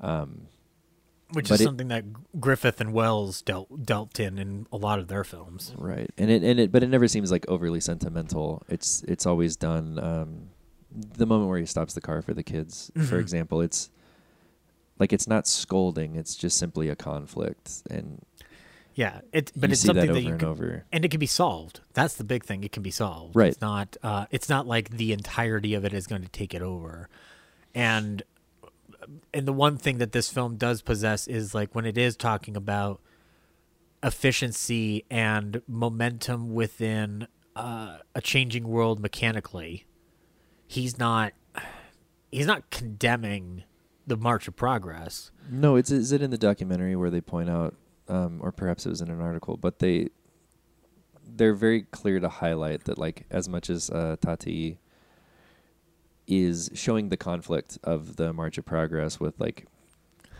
what's coming before it, uh, he also is like the first person to jump on new technology. He wants to shoot this film in color. I'm glad you brought that up because we got to talk about before we even talk about major points of this plot. We've got to talk about Thomson Color. Thomson color. Thomson Color, a film process for color that was one and done here. Yeah. Uh, bit of context: They shoot this movie on two cameras. Uh, they Tati. So there's a documentary on the Criterion that goes into this this exploration between. Um, the restoration of the color print. That yeah, in '95, his daughter is able to create a color print with the help of um, Francois Ede. Francois. We, Yeah. And um, there's a, a documentary all about the process, and they're doing like exhaustive research uh, because, and there's a disagreement there where they, they interview someone who insists that it, uh, it was their idea to do it in color, and then you find like a slightly more earnest gentleman who's saying like, no, it was Tati. Like Tati really wanted to make the first French color film. um, he, uh, He's just like, well, if I'm gonna direct, you got to go big or go home. Yeah, I, I come from the mime world. You got to express loudly without not express loudly. You've got to go. You've got to express broadly. Yeah, it's eloquent, uh, eloquent movement in broad strokes. Mm-hmm. And so he's shooting it on color, and then I think the producer or someone says like, "Let's have a backup camera, just because this color process that we're using hasn't been done yet." Um, so they end up shooting with two cameras. So every shot in this movie is shot on two cameras. Mm-hmm. Uh, the film that exists uh, until 1995 is the black and white footage because, like you were saying with Thomson color, Yeah, the Thomson color thing did not work out because this this process essentially gets run into the ground. The black and white version is all they've got. basically like a factory burns down and then no one knows how to colorize this footage. The color is in the film somewhere, but no one knows exactly what chemicals or exactly how to get the color out Yeah. of the footage. So it's basically like a ticking time. Uh, it's like a. It's like if you if you add the wrong element, the whole thing goes away. Right. So it would be valueless. Period. And uh, you know, I don't think that we we take color for granted in film. I think because especially today. Especially today. Yeah. The sensitivity of sensors and everything. Yeah, exactly. But like at the time, you have the three strips, the three strip Technicolor process in America being perfected, and in Britain too, because the Archers and Cardiff are using it because it's the most amazing thing they've ever experienced. And meanwhile, other other areas of the world are experimenting with color and using these other processes that are imperfect. And so as a result, the I, I- don't know if I sound dumb saying this, but I, I thought about this in the sense of when we think of European cinema in the late 40s, into the 50s, up into the 60s before the American New Wave kicks in, the stereotypical image of those films is fancy schmancy black and white artistic movie. And nor, more often than not, you're you're drawing from Godard or you're drawing from Truffaut. But a lot of that is not because not all of it, but like there's a good chunk of it that's not done out of artistic intent. It's done out of what they had access to. And if you're a country coming out of a post-war situation where you are among those that were beat to shit by the German juggernaut as it stood at that point in the Nazi menace, And just like the the way the war ravages. If you're fighting on the home front, both sides are fighting where you live. exactly. Bullets are flying both ways. Buildings are coming down. Yeah, and there's no. I, I mean, we we've just we've dispelled this notion on the show before, where you know America emerges as a superpower because it's one of the few things standing after mm. the war because we're one of the ones that gets barely touched, and so of course we still have the ability to process three strip Technicolor, and Britain has a lot of access through America to acquire Technicolor stock, and in fact, there were reasons why A Matter of Life and Death was a difficult production for the the monochrome elements because of the amount of monochrome film available or the amount of Technicolor stock available to actually accomplish the film that the British government wanted out of Powell and Pressburger's arguably big big break. And learning about Thomson color kind of teaches me this lesson of just like, you know, the the stereotype that exists of neorealism mm-hmm. or French New Wave and all these other elements. It's not uh, it's not col- conglomerated into one monster. It's composed of separate entities. And the biggest one of all is that Tati is, I would argue, far from pretentious here, at the very least in this movie, and is extremely accessible. This is a film that I was to- like literally sending over to my co-host Ryan, going like, "I know you don't like French movies, but you will love the shit out of this movie." It's it's astounding, and the black and white only makes it more charming in a lot of respects. But as you said with the color, the documentary I watched did show elements of the color restoration. I got to be honest, I prefer the black and white version because it just feels a little bit more. Uh, it just feels more true to the premise of this cyclist. I do too. Part of me thinks that uh, I watched it first, and, and maybe that's what it is. Mm-hmm. I, I went back and rewatched it in color. Um, they do a great job restoring it. Like if knowing the story when you see the color version on the Criterion, it is remarkable what they're able to achieve. mm-hmm. And I'm sure a lot of that too is digital technology on the like you know 4K remaster. Yeah. In addition to the chemical process that they had to sleuth down, but uh, yeah, there's something about the black and white, like you're saying, just the pastoral setting and the simplicity of it. This movie feels like it's in black and white. I think color's a big swing for him. Uh, This early on, especially. yeah, he'll the rest of his films will be in color, and like they they don't feel out of place in that realm. Mm-hmm. Uh, but this one, there's something very effective about the black and white. Yeah, and as we will we'll go into the plot of the film right now. Um, I will do uh, credits to the best of my ability with the French names involved, but directed by Jacques Tati, written by Henri Marquette, Rene Wheeler, Jacques Tati, produced by Andre Paulvé and Fred Orain, starring Guy Decomble, Jacques Tati, Paul Francoeur. These are your three key players. However, Jacques Tati is not credited in the opening credits. He is a- as the act as an actor.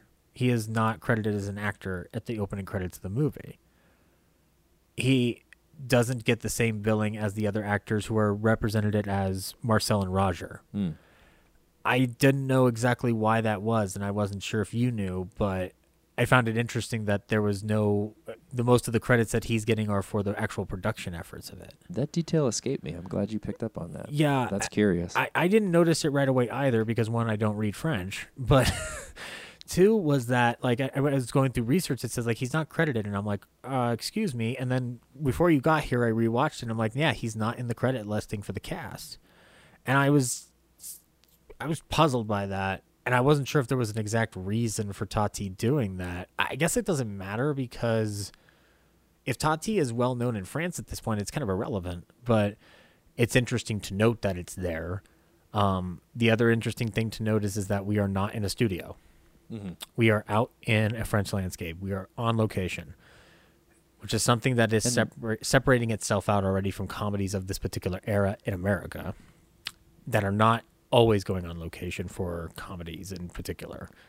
I'm glad you brought up that village too, because that village has a very specific name. Mm. Um, and that name is Is it Saint Uh, sur Indre? yeah, I believe it's uh, Saint uh, Sevre sur Indre. Um, uh, but he was there when they did the short, and then Mhm. he had said something to the effect of, "I had such a warm time here. Like I'd like to come back here, and we'll do the feature when the war is over."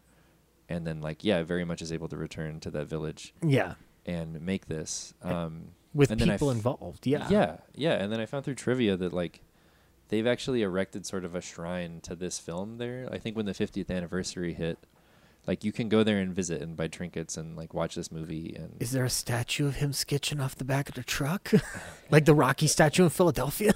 uh, if only I would want a I would want a statue of the um God, it's like my favorite gag in the movie, but um when he catches the chicken. yes. Yeah. Okay. Yeah, that's that would be a want. great statue. We could go visit and take photos. Uh, but yeah, reading that while doing research, I suddenly have a new reason to go to France. yeah. Well, there, I mean, amongst the the litany of other reasons, that's that. Now it's just like that would be my prime destination now. Be 'Cause the first place I'd go. Yeah, exactly. Because I've never like had any express desire to see Paris beyond the Cinematheque, Mm. but now it's let's go to this village and see the shrine to Tati, and see if we can recreate the be- the the pole the, the pole erecting scene. And Yeah. can we can we can we ride our bikes into a tavern and then go up to the top level and then somebody shakes their fists, going like, "You damn fucking tourists, keep doing this to my fucking establishment." and then yeah, then we have to do it again. Yeah, In spirit of the film, it has to repeat at least once. That- uh, that- you know that's how I travel. Whenever I go somewhere, I rent a bike and I have to see the countryside that way. That's the other reason I love this movie and pick this movie yeah. Because it's bike centric. I'm The a op- sucker for a good bike film. The opening shot, by the way, before even the bikes get in, you were talking about countryside. Yeah. This image of the little boy, who's kind of like this weird thematic through line, because there's elements of it seeing it through the eyes of a child in certain respects. That All of his work too. That'll be a motif. Uh, I, I think I wrote that down. It was just the idea of like a motif in a Tati film is an excited boy um, running through the countryside after further excitement, or running through the scene, just kind of seeking pleasure um, or joy, and uh, and like that'll happen over and over again. I wondered if Spielberg watched Tati, because there's elements of excitement from the perspective that Spielberg presents in a lot of his films. Um, that we all know that look. We the Spielberg look. We've we've Yeah. seen it uh, compiled in clip upon clip. And then we've seen it uh, replicated uh, poorly many times. in so many ways in so many fashions from from Abrams on down. And I, you know, like I actually I, I like Super 8, but that's just because I enjoyed. A, I had a fun time watching it in the theater, going like, right on, this is fun. Bruce Greenwood's an alien. I can't complain right Yeah, I was entertained. yeah, but the regardless though is that like that, that there's that impact of uh, experiencing a arguably wackadoo world to use an American term or even a, it, I don't think this term exists wackadoo. This idea that like an insane thing is about to happen because the movie doesn't start off with Francois the Postman. It starts off with Marcel and Roger, Mm-hmm. which are and and if I'm going off of the French pronunciation, Marcel and Roger, or you know, like however you might pronounce it, Yeah, these two carnies showing up in this village for uh, Jour de Fête, which would be Celebration Day. Yeah. Uh, And it's clearly like a maypole kind of yeah. festival. Yeah, and to the point of actually setting up that little pole in the square. Yeah. And uh, the when they come into town, first of all, they're bringing they they've got these trucks in the back like that are carrying all these like individual horses that they're going to unload and stuff. For the merry-go-round. yeah, for the merry-go-round. It's, a truck bed full of fake horses. And it's just like there's childlike wonder like all the kids are already like too excited. They're just grabbing at these at, at, all the assembly pieces for the for this merry-go-round. And uh, let's be let's be frank. Franck. frank let's be frank. That's the title of this episode now. Let's be frank. Um roger is the one who is the rather thinner person smoking a cigarette He looks the most French too. yeah He looks like that uh, great actor that's in Amelie and all those uh, movies of the French like '90s. You know. yeah um Uh, we'll insert that. I had I had an equivalent for him, and I don't know if you'd get this. In The Simpsons season one, when Bart goes to France as an exchange student, Oh yeah. one of actually the, both of them kind of look like uglier versions of Marcel and Roger. And I was I was I've never tried to look into this, and maybe I need to do this after the fact and addend this addend this later. I was wondering if like did did, the writers of The Simpsons like Jour de because they kind of look similar in the way they're designed as characters. It also could be just basic French stereotype drawing, mm-hmm. but Roger in particular has a cigarette dangling out of his mouth the entire time. And he's in the back of this carnival caravan with his I could not tell if this was his wife because it kind of is irrelevant. I'm certain that it's his wife. Mhm. Uh, but yeah, no, maybe There's an indication that it might be his sister at one point for me because of the woman that comes from the upstairs. uh, you're talking about um, Jeannette. yeah, Jeanette. Yes, Jeannette, Mademoiselle Jeanette. Mademoiselle Jeanette. Uh, I'm pretty sure that there is a uh, that that that struck me as the French spirit of like maybe I can sneak off and have an affair. yeah. Okay. You know, Yeah. And I kind of think that like the movie was playing on that because there's this playfulness between this couple. They they both live in this carny wagon um, with the driver, and I guess yeah, they're sort of a traveling act, bringing uh, newsreels and uh, movies and entertainment. There's a merry-go-round, and they're showing up at the countryside to set up this carnival There's for this. roulette games. There's prizes. Oh yeah, there's some great games. Yeah. Um, it's like a whole troop seems to arrive off screen at some point, but we stay mostly with these three characters who enter this village. with Roger and Marcel being our entry points in the in the movie, which is interesting because of what the movie ends up becoming. And there is this lovely scene, and and I guess within the grand scheme of working with English subtitles, I, I, I started having ideas spark off in my head of how you could adapt this to the modern day and like reference this movie directly at the same time. Is that they they sh- they describe they have uh, they have a, a gen- a, like a, a a barker of sorts announcing what the picture show will be, Mm-hmm. and amongst it it features the great American actor Jim Parker. I was just like I, I was just like have we uh, Tati is already like showing a flair for funny names if this is going to be a trope of his because Jim Parker does sound like the most typical American name that might come out of a French a French mindset in the late 1940s because it does sound very of the West and or could be a cowboy star.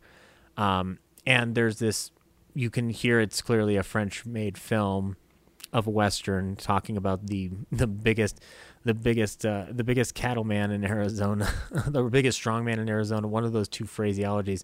But as the audio of this fake film is playing, we see this silent but clearly infatuated interaction between Jeanette and Roger. And there was something about the construction of the way that was shot in this two shot and then going into coverage Mm-hmm.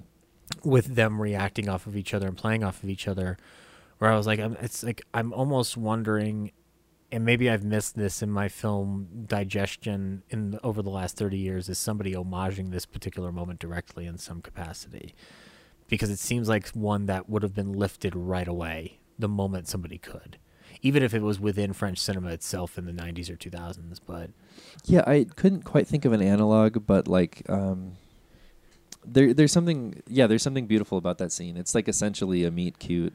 Yeah. Um, but these characters lock eyes um, early on, and and the one guy's either in a relationship or married, mm-hmm. uh, Ro- Roger, and then you have Jeanette, and then she happens to wander down to see what's playing, and he's setting up, and there's like really just this casual like flirtation between them, and it's all done uh, just through looks yeah. while the uh, the soundtrack of this movie because the projector is in there and he's like winding the film and it just happens to start playing and uh, yeah. Oh, by the way, he cannot set up this projector. He's having so much difficulty. Yeah, I just felt bad for him.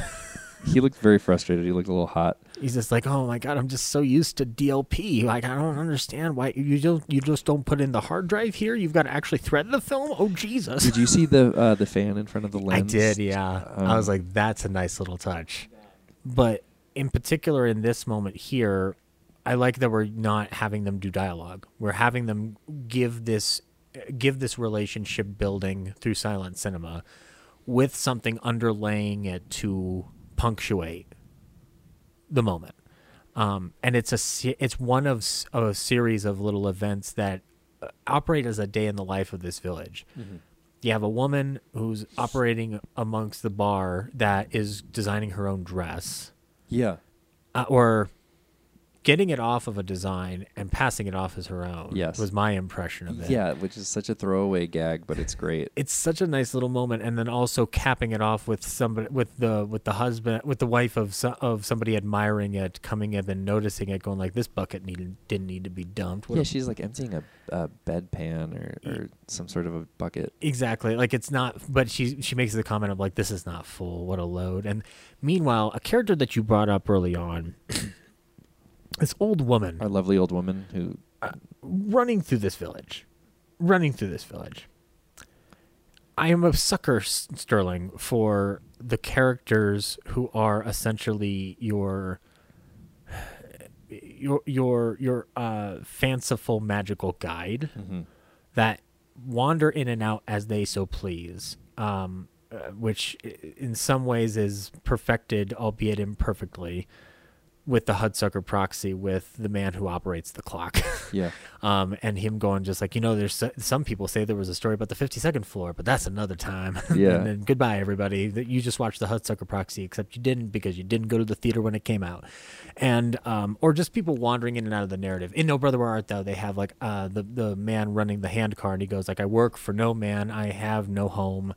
And then, you know, George Clooney giving his screwball shtick with it. yeah the tradition obviously comes from theater as well Yeah, exactly. You have like this it, this expository, and I'm not as theater literate or even with Greek dramatic structure, but I believe it's a chorus or like a I was gonna cite it as a chorus, Yeah. but uh, I could be mistaken as well. It's been a while. Um, What- but it's definitely a character that has their finger on the pulse of the world and will come in and out when needed, just to give you like a little bit of context or give you some sort of like meta context, which is also And really I- fascinating. And I got to be honest, because I was trying to identify her, I don't know who plays this woman. I couldn't say she might literally live in that village. But regardless of who she is, she is she is like the badass. You know how everybody id- idolizes when they look at the cat lady on The Simpsons or anything like that, and going like, "That's the kind of life I want to live." You That's- almost want to yeah. sh- you almost want to show them this film and be like, "This is where it all started." Walking around with a goat in Paris or in France, and just literally commenting on everybody's lives. Yeah, taking it back to the Hunchback. Yeah. you know, she's got a bit of a stoop. She's walking with a cane. She has a goat at all times. And yet she's somehow the best person in this village because she's the one person that's not fucking with Francois by the end of this movie. Right. I mean, she like she has a little judgment. She editorializes quite a bit. Um, Yeah, exactly. Can you She- think of uh, people of this time, like real pioneers of uh, an oral space, soundscape pioneers of this time? I know your knowledge of uh, like Golden Age Hollywood Oh, um, um, is a little bit deeper than mine, and I can't really think of like a an analog to this sort of curious soundscape, uh, which is another thing that you come to really appreciate about Tati. there the, the, How the, playful his soundtracks are. the exact names escape me from moment to moment. Like right now, within the last couple of weeks, I've been doing research on the Looney Tunes, and Treg Brown's sound effects work in the Looney Tunes was very innovative Oh And no, then- yeah, absolutely. in that regard. And I guess this does relate into comedy in a certain respect, where you are creating, you are creating uh, things out of thin air at this point in time. Yeah, I'm really glad you brought up animation because the sound designs of the Tati films very much feel tied to more of an animated universe. Yeah. Now than the they do like talkies. Yeah, the difference that I would say with Treg Brown as opposed to the sound designer on this film is that Tre- Treg Brown's working obviously with very broad, punctuated, slap you around for seven minutes sound effects, whereas Tati is working in smaller elements. There's actually elements of this where the score actually dips, almost as if though it's almost like the, one of the instrument players falls off balance and falls off their chair, so the music stops abruptly. And it's not like off-putting.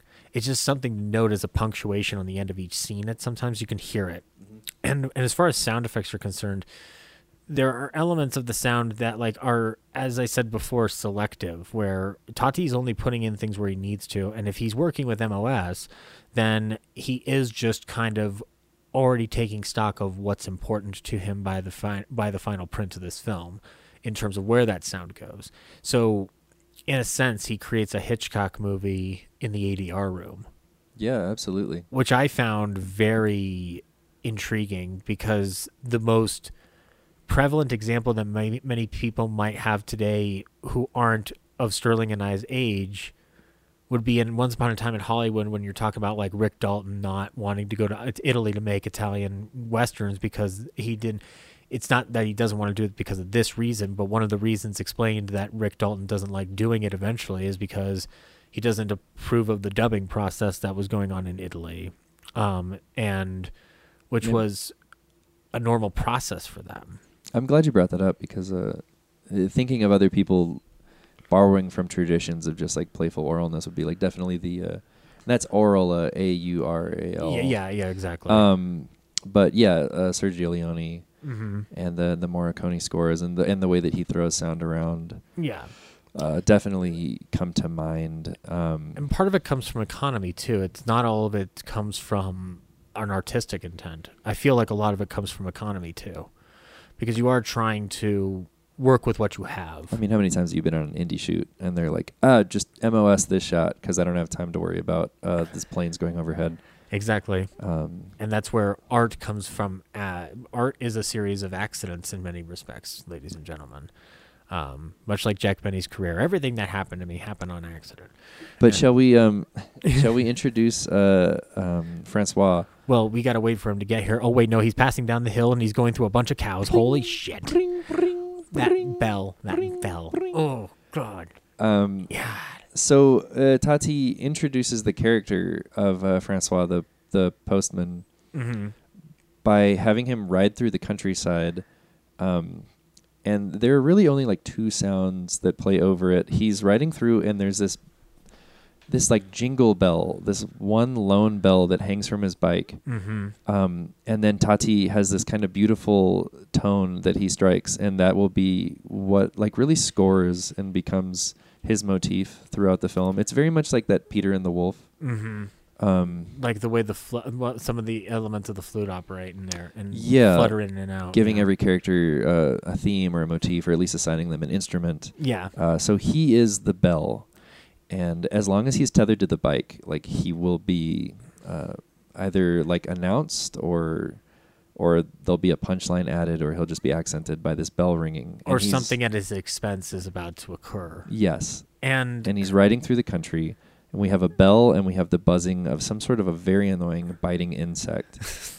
and this introduction, I think, brings in everything about Tati that makes uh, that will like go to form his career. It's the the um, the really deliberate oral space played over a deep um, depth of field Mhm. with multiple planes of action. So he rides up. We have uh, the camera is looking down over the shoulder of a farmer who is cutting grass with a uh, scythe. yeah, yeah, like a, this guy, he's he's working with older farming equipment. Yeah, so we have a farmer and he's witnessing um, Francois the mailman come up, and that's uh, that's like f- deep in the background. We have um, Francois riding through, and we have the bell, and we have the sound of the fly, Mm-hmm. and then we have the camera way back on top of this hill, uh, with the farmer. It's sort of an OTS, Yeah. and uh, the farmer's looking down, observing this. A lot of this movie, um, and a lot of Tati's films as well, will be just having other characters observe other things that are happening in the film. In in a, res- in a in a certain respect, he's going through multiple perspectives to uh, have uh, have a have a tangible connection to observing the insanity. Yeah, the kaleidoscopic humanism of just multiple vantage points and multiple points of view being applied. Exactly. You can mistake it for thinking that there's no point of view in the film, but really you're just seeing a democ- like a democratic point of view in a lot of frames where we're getting multiple perspectives. Um, but and I and I feel like that would be disingenuous to Tati to claim that there's no perspective in here because there is there's there's thematic perspective as well as visual perspective. to a passive observer, it could come off that Yeah, way I guess because so, his films are not tethered to like protagonist walks in and everything is uh, either through the eyes of the protagonist or through the eyes Yeah. of an antagonist in relation to the protagonist. Um, Yeah. Agreed. So we have this biting insect that's bothering uh, Francois, and it's it's highlighted. Yeah, he's waving at the bug. He's doing like really great, uh, sort of like mimic work Yeah. uh, to be on a bike and be kind of almost crashing, and this insect's clearly bugging him, and he's waving it off. And then at some point, he delivers some kind of a blow to the insect um, that we hear, uh, and then the insect flies off, and then all of a sudden, the farmer in the foreground is being attacked by this insect Yeah. Who then fights the insect for a while. The camera pans over. Francois is making his rounds, Mm-hmm. and then the insect leaves the farmer again and goes back to bother Francois Yeah. uh, on his way to the to the village. Mm-hmm. And like the the elements that you get with both like you know the fly or the insect is only alluded to through a soundscape. It's not through a visual. There's no close up of a fly. There's no establishing shot of a fly. There's no practical shot, pra- practical effect shot of a fly. And I think that that's ballsy Yeah, for your first film to trust the audience that way. and I mean to have faith in your own mimic kind of talent Yeah. that we can really sell this. mm-hmm. And then to shift the focus between these two people on two different planes Yeah. in the frame. Yeah. And that, introduction of him, it's interesting because it's the introduction of Tati, yeah. but that introduction of him really is a microcosm of his entire career or what fascinates him as a filmmaker. which is good to know as I go down my own little journey of him because I get this um, from a from a from a character perspective and just observing the way that Francois behaves. I get this I, I get this strange sense of ambition clouded in typical human foibles, which are my stock and trade when it comes to what I appreciate in comedy um, in a sense, that's why I've talked about Benny as often as I have, because there is a, element of our own faults and frailties found in Francois. But unlike a Benny, it's not used as a butt of a joke. Francois is almost kind of like persevering for us in a lot of respects. If if we have an entry point character or a POV character at all, we are Francois to a certain degree in my mind because the way I looked at this was the same amount of ambition that we all possess to, at the very least, get by and do a good job at what we're supposed to do, or you know, not be taken advantage of, or not be uh, belittled and berated. And we see Francois go through this throughout the entire movie to an extent where the characterization for me, him, uh, the visual of him weaving, ducking, and weaving through a bunch of cows Oh, yeah. to get through his path that sticks out to me as kind of like a a, a one shot summation of what he's going to end up doing for the majority of this movie prior to the finale that we get of the big tour to Postman. And uh, it, by the time he arrives in this village, we've already established that Marcel and Roger are setting up the fair, and as we already established, Roger's you know getting an homage in that. Marcel goes in for a haircut, and I talk the briefest of haircuts ever imagined. What this That's a, that's a great joke. that is an amazing joke and it and it's one of those things where i was just like yeah but that was me in high school where i was just like only chop off a little bit i want to still have long hair it's like This just it, uh, yeah, it makes me laugh every time I watch it. it's so relatable and it's and he and he charges him like this full price like a two franc and he's just like he doesn't know what to charge him at first, and then he charges him for a haircut. He basically like Marcel sits down in the chair, uh, the barber sweeps, and then comes up to him and then pulls his bangs down, and cuts them all in one motion. And then he goes- Marceau s- waves him off, yeah, stands he's up. like done. Perfect. That's all I needed. Thank you. And he's just like, I, I, I'm sorry, you, you've thrown me for a loop, Mr. Marcel. I have no idea how to deal with this idea. Um, I guess full price because you fucking threw me off. yeah, it's like as a vegetarian when you ask for something without the meat, and then you, you've negated an ingredient. It should be cheaper, but they like sometimes will charge you more. Or just it's like five easy pieces chicken sandwich. Hold the. Oh, you chicken. don't want the bacon? uh, that's an extra dollar. I don't know what to tell you. That that, that make, I have to think. Yeah, and Um, the um, but the other element too of it, we also get a little bit of Roger's wife. I guess we've pretty much established it's his wife. My I f- believe that they're lovers. yeah, my favorite joke in the movie is actually from her. Va- dialogue joke, I should say. Oh, go on. Favorite dialogue joke is when she goes, "Where is the dog, Roger?" Roger calls for the dog, and the dog comes from inside the caravan, and she just goes, "Oh, he was in here." It's multiple dogs. Yeah. It's like seven dogs.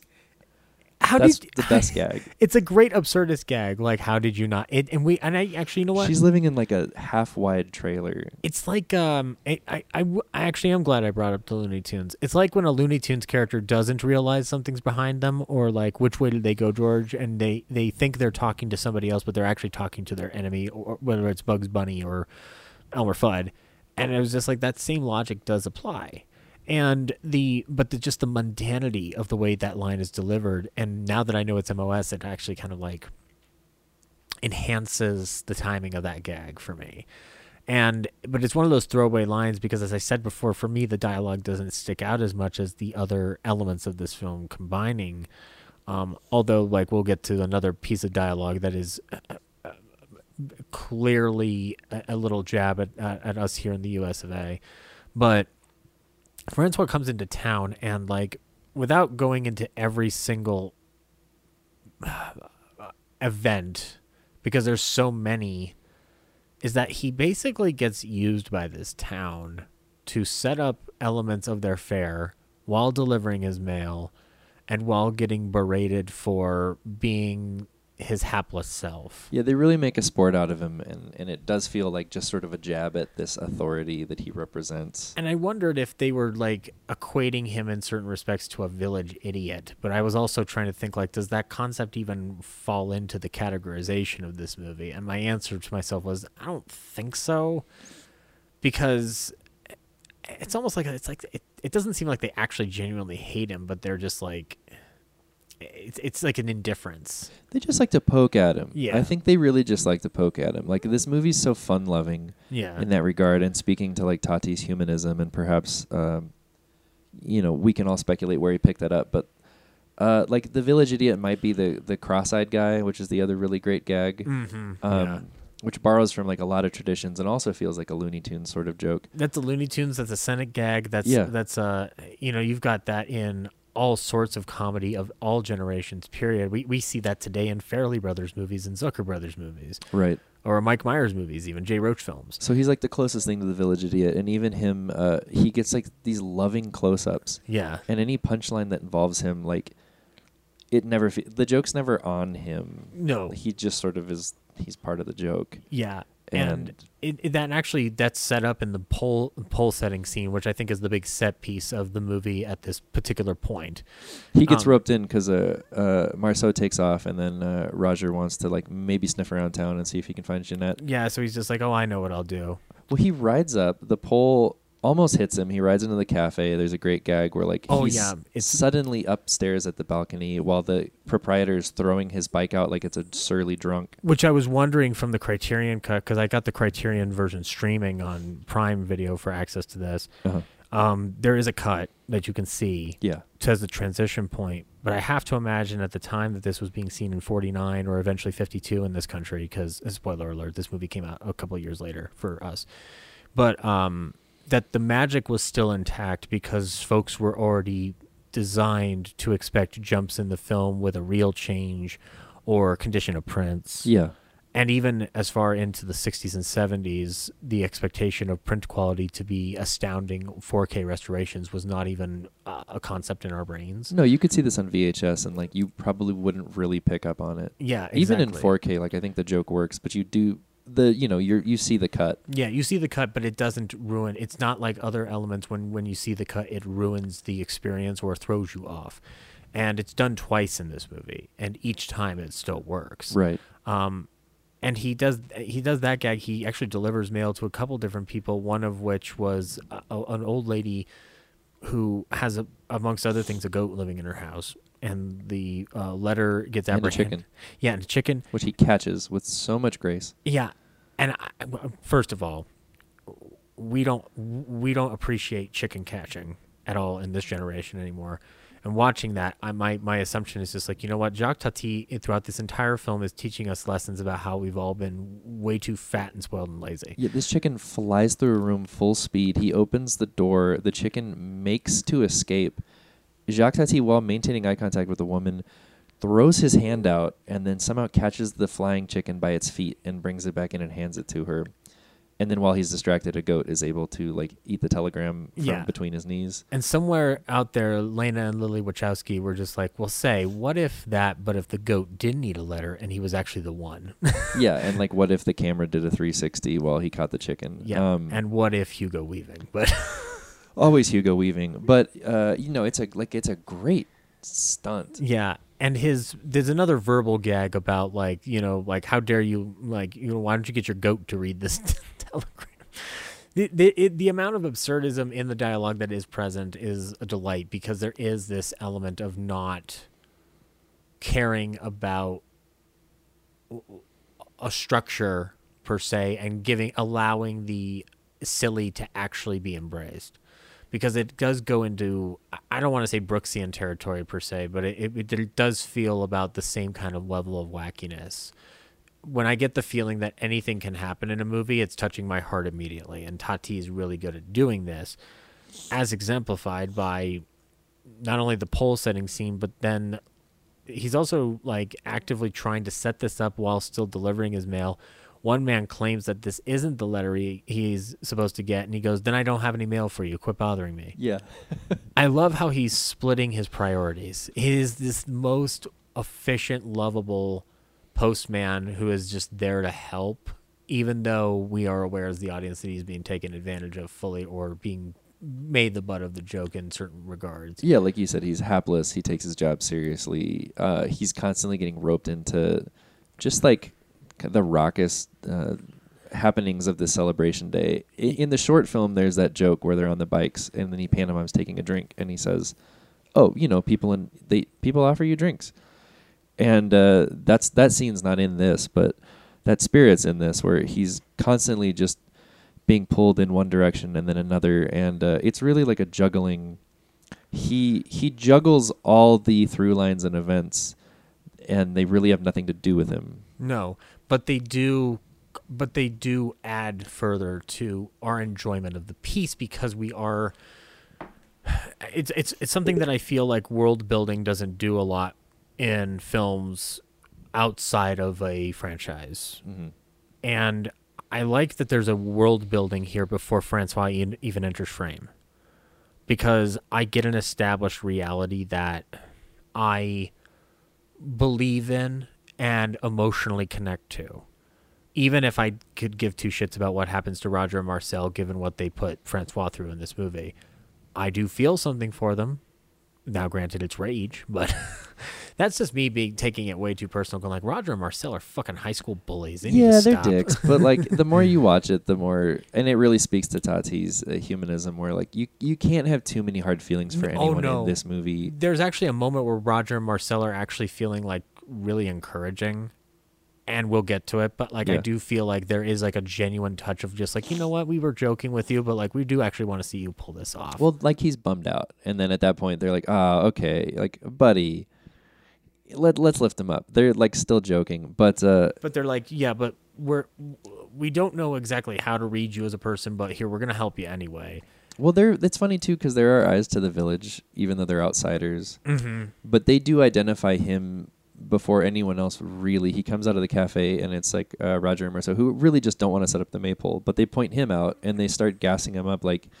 Man, we need a really important, organized guy who is a born leader, and they start listing all these qualities, and he just starts getting a little taller, and then without any real prompting, and they're looking at him waiting for the spell to hit, and then suddenly he goes, "Okay, that's it. We need uh we need two people tugging here," and he really does like organize all these people up, which Yeah. um, It- it's an interesting uh, there's an interesting element of labor uh, of of uh, the way uh, labor is streamlined and expedited in, in a post-war world and how things become a lot more mechanical and seeing him operate an entire village of people to gather together for this one task is remarkable to watch him pretty much I, i'm not going to lie from all the instruction he's giving he's technically correct Oh, he's not wrong. And then when he leaves, it almost falls over again. When he when he takes off to deliver the letter to the woman with the goat, he has to run back. Uh, we just see the pole teetering in the background.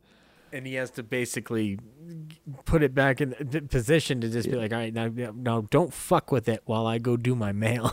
Yeah, it's so odd. Like he sets it up, he leaves, he takes his eye off the ball. He's he really is the hero that this town deserves. yeah, but not the one it needs right now. the Dark Tati. That would be the goat. Um, Oh, actually, the Goat Knight. Yeah. yeah. The Goat Knight rises. Tati begins.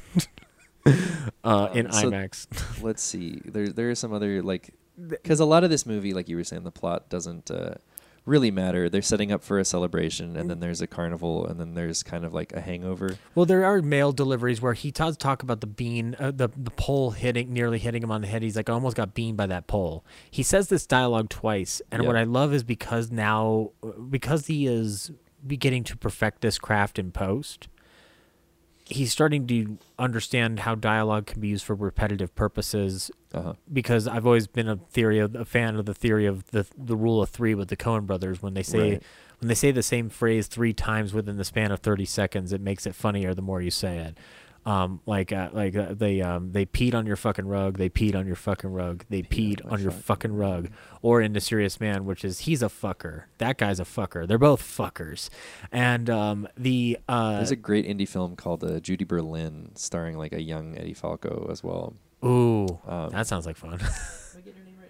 Edie Falco yeah. Edie Falco. Edie Falco. Um, she has braces. It's it's uh, one of those fun like film independent movies that came out on VHS like towards the end of like what indies used to be. Mhm. Um, and yeah, they just do this bit where we stay with characters during the day of an eclipse, and because we're staying with these characters as they go out and just like wander around their small town neighborhoods, yeah we hear this lady tell like the same joke. It's like the one joke she has, and we hear her tell it three or four times by the end of the film. Mhm. Like whenever she needs levity, she, that's her. That's what she pulls out of her bag. yeah And the characters always react like they're hearing it for the first time because they are. But like we just kind of see her lean on that same joke. and yeah it's, it's it's it's it's nice and it's a nice device. it's that and he has another catchphrase in this movie which is definitely his t-shirt phrase yeah. that takes the cake Then he slaps his thigh. Yep. Or he's got several pantomimes when he's frustrated. yeah and one of the times when he's actually going up to a farmer who's watering his yard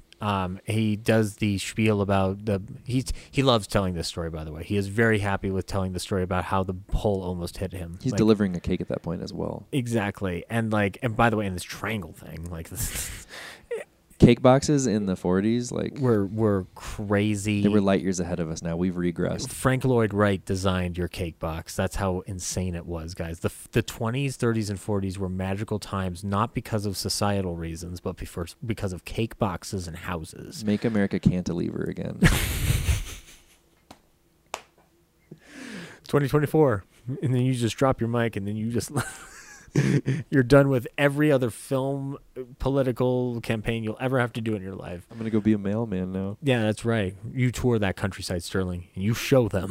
God, That's my dream job. the kind of cake the kind of cake boxes they can possess in this life um, but yeah he does that and actually the gardener uh, the guy who's watering his garden actually like he tells him like hold hold the hold the hose the water is coming out of currently. yeah exactly and as he's holding it it's almost as if the farmer expects him to do this because he knows he's going to tell a story because as tati starts telling this story as francois he is literally covering the garden in water in the places that the farmer would want it to be gardened Right, and the farmer has gone inside. yeah, exactly, and he's watching him do it. So it's it's it establishes that this is the way this village has been treating Francois for years. It Yeah. seemingly.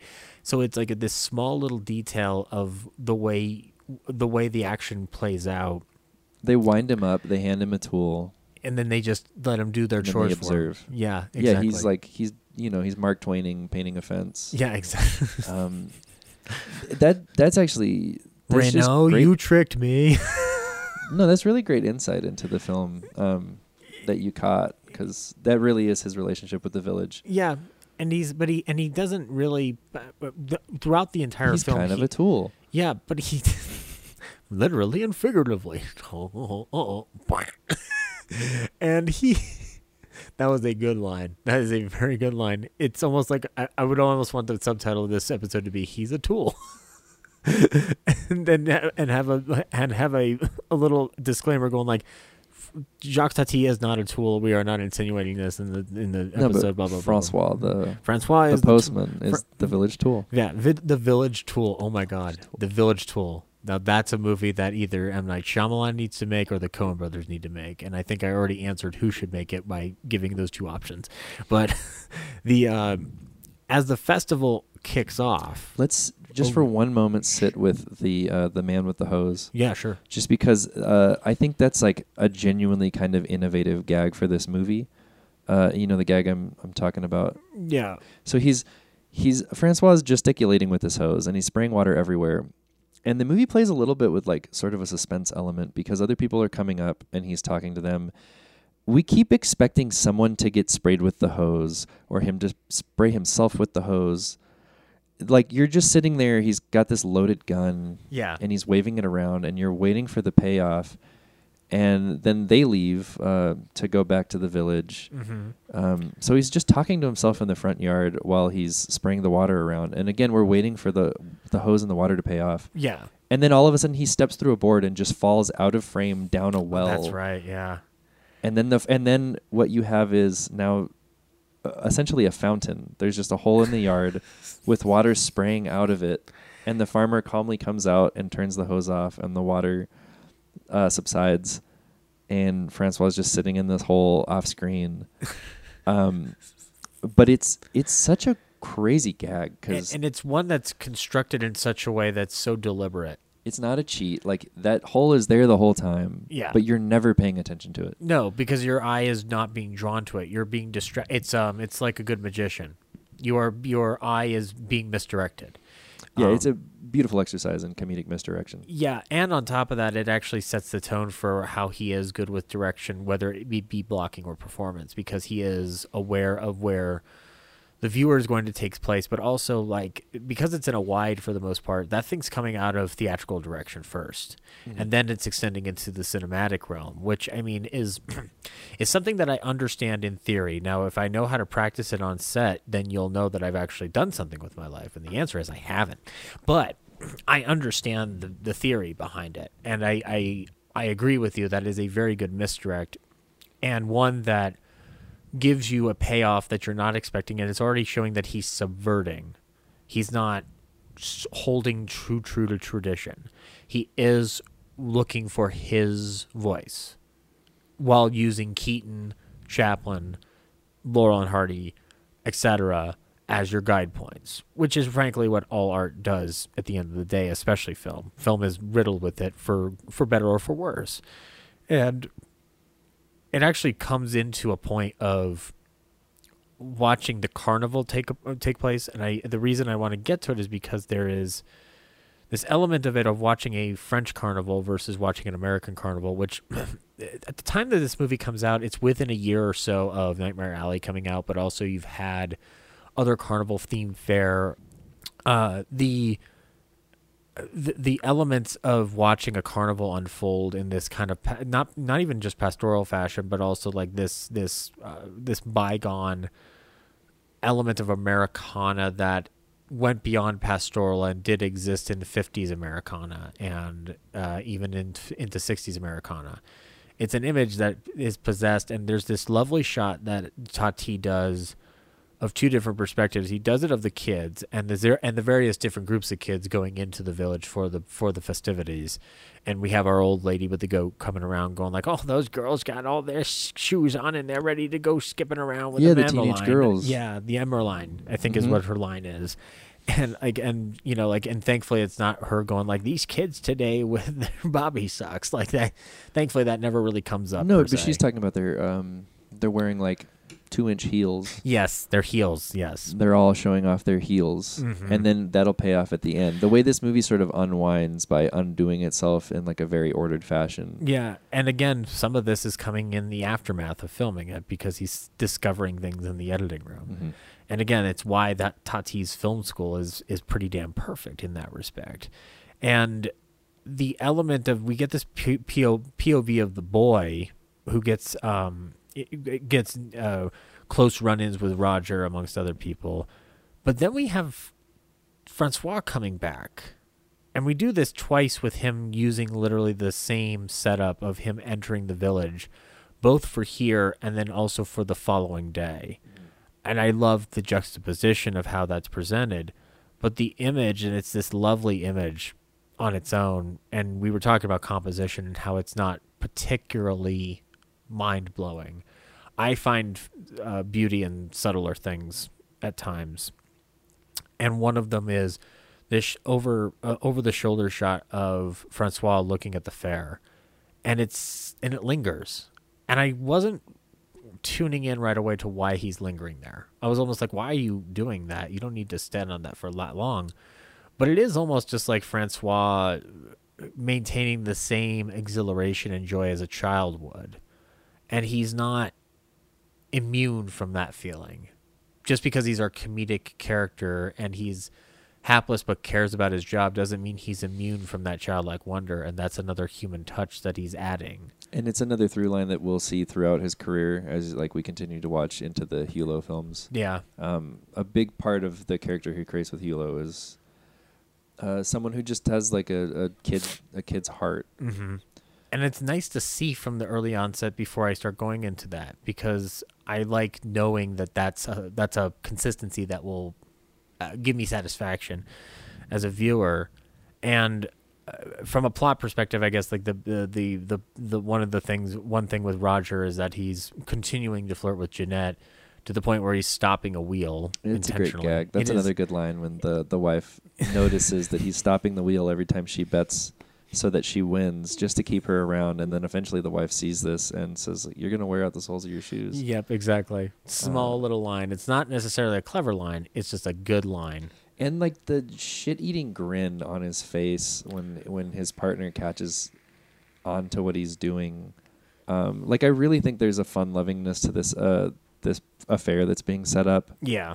A dynamic there where you know like he shamelessly has to flirt with this woman because it's in his nature, and then she has to reel him in. She has to just kind of like uh, scold him for it, and and that might be the relationship. But uh, Yeah. like we don't hate the wife. That's another thing. She's not like a foil No. because like Roger sucks too. Uh, Yeah, but I would make an argument that the wife is given barely anything to do. If you watch it closely, she has a lot of really funny gags Mm. in the way that she stops him. Okay. Um, Yeah. there are like there's a moment where he's spitting on his hands to dig and then he locks eyes with Jeanette and he stops and kind of is giving her a shrug and then in that moment the wife spits on his other hand to like remind him what he's doing Okay. um, and every time that she stops him like towards the middle of the film it's through a nice bit of business she probably has the least to do Right, and that's maybe, uh, and I might be looking at it through the quotient system that we that exists through a modern lens, and maybe I mm-hmm. need to. Uh, uh, that, that that definitely requires a rewatch on my end to watch how she is doing those subtler moments, and yeah watch the jokes that he gives her. Yeah, and it actually would be a good, interesting exercise to experiment watching this film and not strictly focusing on Francois and focusing on the details that he's adding to characters outside of Francois. There is a side gag that I think it happens earlier on where this there's there's this man in the village who's getting a dress for one of his kids mm-hmm. and he's trying to figure out a way to get into his car without rustling up the dress, which we've all had that problem. Eh, with a nice piece of clothing that we get from a dry cleaner or something like that before a big event. We I just wanna- got married, man. I tell me about it. like like like, like you, you you literally have that feeling of it's like oh shit I don't want to fuck up the thing but I got to get going. I Like, have nowhere to set this Yeah. and no way to not wrinkle this. no you know I'm the, in a hurry. Yeah, and and- this car is not a stable solution here. No, that little hanger thing doesn't actually fucking work, and it collapses on itself. And god damn it, Mm. Toyota! Now, now I'm just ranting on my old car, but there's uh, but there is that element of like you you Uh, struggling, and we're getting a pastoral version of that. So he's on a fucking cart. And it's it's like a christening dress or something. Yes, yes, Yeah. that's what that's the old lady describes it as. And as Francois goes through, first of all, he does that thing again with the with the bike going through, and actually, the the payoff on that part of the joke is that he goes through and it's actually not his bike this time. Right. It's actually another person's bike, which I was like, that's a good way to. Some real dandy Yeah, who uh yeah because the cafe owner we get this repetition where he th- francois well that leads into the one joke that i think doesn't work like as it's told the room for improvement joke. We have this gag where um people will be passing by the maypole and then they'll hear wood creaking and they'll think the maypole's about to fall over. And then through editing we get a cutaway to a guy who's just like fixing a car. He's doing some business where he's warping wood. Yeah, and the sound effect is coming from the warping wood. But uh, it'll start with someone walking under the maypole, and then they'll hear the warping wood, and they'll think the maypole's going to fall, and they'll react to it. The second time he rides in the cafe, uh, another man was riding a bike. Um, heard that we got the cutaway reveal to it's a man warping wood, yeah. um, and it's really just in that editing. Like that's the least tight, um, the the most poorly executed ga- gag in the whole movie is just like the reveal of what the wood is doing. Yeah, I think it's it's almost it's like it's an ancillary setup that doesn't uh, that doesn't need expounding upon. Yeah, and and also it like the way it's cut away, the language just isn't quite there to Yeah. make that land, because it leads to the bigger joke where he then Yeah. Francois comes in. There's bike. There's a bike mix up. Yeah, The other man's bike's thrown out, and that's all very funny. yeah, and and you know I, that kind of imperf- imperfection doesn't necessarily bother me, and I, maybe it's because of having watched so many films on a weekly basis for either show that I just tend to whenever I see an imperfection, sometimes like my brain meshes over it. But you're right, that doesn't particularly work from the way he's been setting up gags prior and what he'll do afterward. And especially when we get further in when he actually goes into the bar Yeah. and that where we get elements of the the clips that I did see of the postman school, and also the fact that the townspeople, amongst other things, are getting him drunk, which which was like, I, I mean, like I- you know, my my own personal history aside and whatnot, it was just kind of like mean to watch. But I Oh, they again, get him very drunk. yeah, and it was and it was one of those moments where I started like crying internally for Francois. Like I was just like that, that's something that was specific to my own emotional experience where I was just like, "Oh, that's just like that uh, that just hurts to watch." I wonder if that's an intended beat or just like a delightful, uh, you know, way that we bring our own life to art. I think it's both. I think he is I think but also I I always look at this from the perspective of comedians of this era no matter what country they're coming from. Not all of them are emotionally tapping into a human condition intentionally. I've a lot of that comes on accident or by by nature of how the gag is designed and how the joke is delivered. The uh, the implication has always been like with the Marx Brothers that like Duck Soup was uh, Groucho would said like we we weren't trying to make a political commentary. We were four Jews trying to make a laugh, trying to get a laugh, and that's like you know it's a it's a side off, but they did know what was going on in there. Consequently, though, in other com- comedies of the era, you have Bud and Lou not intending to be wordsmith veterans. It's just what they knew from burlesque. It's almost like they they learned art on accident.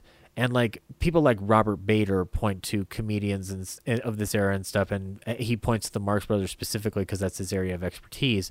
Is that you wouldn't describe them as commedia dell'arte, where they're trying to uh, to be transgressive and like break those boundaries. And I, get the sense that Tati is learning here, but as he's learning, he's showing who he is as a person and that itself is bleeding into the film. So in a sense, he is doing it, but unintentionally. But it's something that clearly, given how you've described where his films go forward, that he now knows that's a tool in his back pocket or in his tool chest of wonder. Because that element to me feels the most human because we start getting the most insight into Francois as a character with his ego. Mm-hmm. Because we get my favorite one of my favorite things in the movie from a commentary standpoint, which has to do with this fake documentary film. Yeah, it's in in the tent. The It's in the- projector is playing a newsreel. Let's let's talk about this newsreel for a second because this Another is mailman rescues him. He's being uh, mercilessly forced to drink oh yeah in this series of. Uh, they're doing this thing where they're challenging him to a shoot off, and then they keep kind of rigging the game so no one else is taking shots, And and, he's f- taken like four shots. and they're switching up what he's drinking with Chardonnay. they're switching like a light wine with uh or with uh, uh, con- cognac. Cognac, yeah, that's right. Yeah. So yeah, he's going from zero to sixty real fast. hmm He's everyone's friend. He's it's there's a very like flowers for Algernon kind of vibe to that. where, Yeah. like he doesn't know that he's the butt of this joke. He thinks people are being friendly. Um, there's a cleverness with how it's done. It is a bit mean spirited. Everyone picking on him. Right, and again, I do think it is how you Yeah. how what what do you personally bring to the experience will engage your reaction to that moment. Yeah, if you're a frat boy, this is the funniest thing you've ever seen. Like they're making the they're making the frost drink, Exactly. and it's hilarious. He gets pretty sauced, and then uh, one of his fellow postmen run in. And it? and this is the one that has the motorbike, right? um, the baguette delivery boy? Yeah, later on, because he.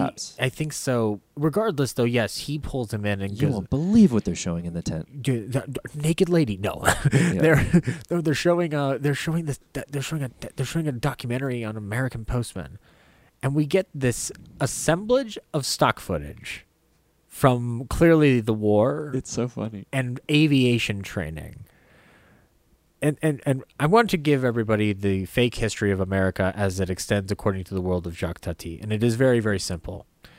The postal service in this country had had grown in a post-war world to the point where apparently, and I did not know this, and Sterling, I'm pretty sure you didn't know this either in your American history classes. Uh, it wasn't taught to me in class, but I learned it on the streets. Yeah, so look, didn't you you you had to learn, as we all did in our time hustling, that that postmen actually rappel from the air to deliver our mail.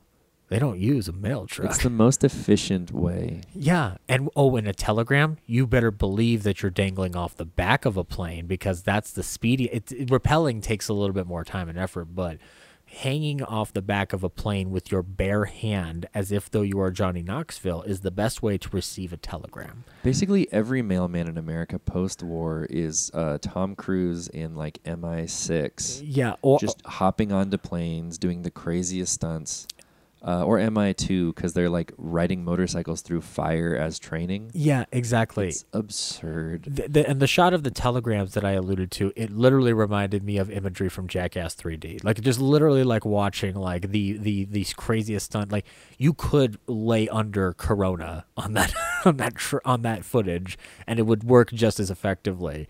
I mean, it's it's such a silly documentary assemblage that he puts together. It's great, and I mean, it kind of speaks to just like American propaganda and like Mm-hmm. different levels of propaganda coming out, and and those um those films that you get around that period, Right. um, which I- like, you won't believe how this is done. the, this element of the pride in the American post-war boom, and Tati It is starts with the phrase, "No one writes more letters than Americans." yeah that that and also like 130 million letters are read a day or like Right. are, are read a day.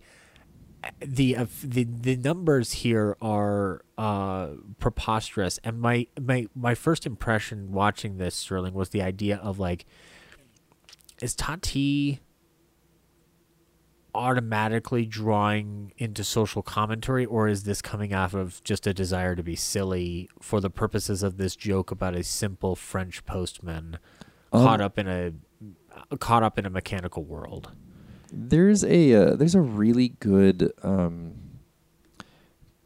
study or like a, a journal entry written by uh, Lucy Fischer on Jour de. Um, called Americans in Paris that uh, just kind of highlights. Uh, I, I won't go through it right now, but like it, it, it's long and I don't have any quotes pulled.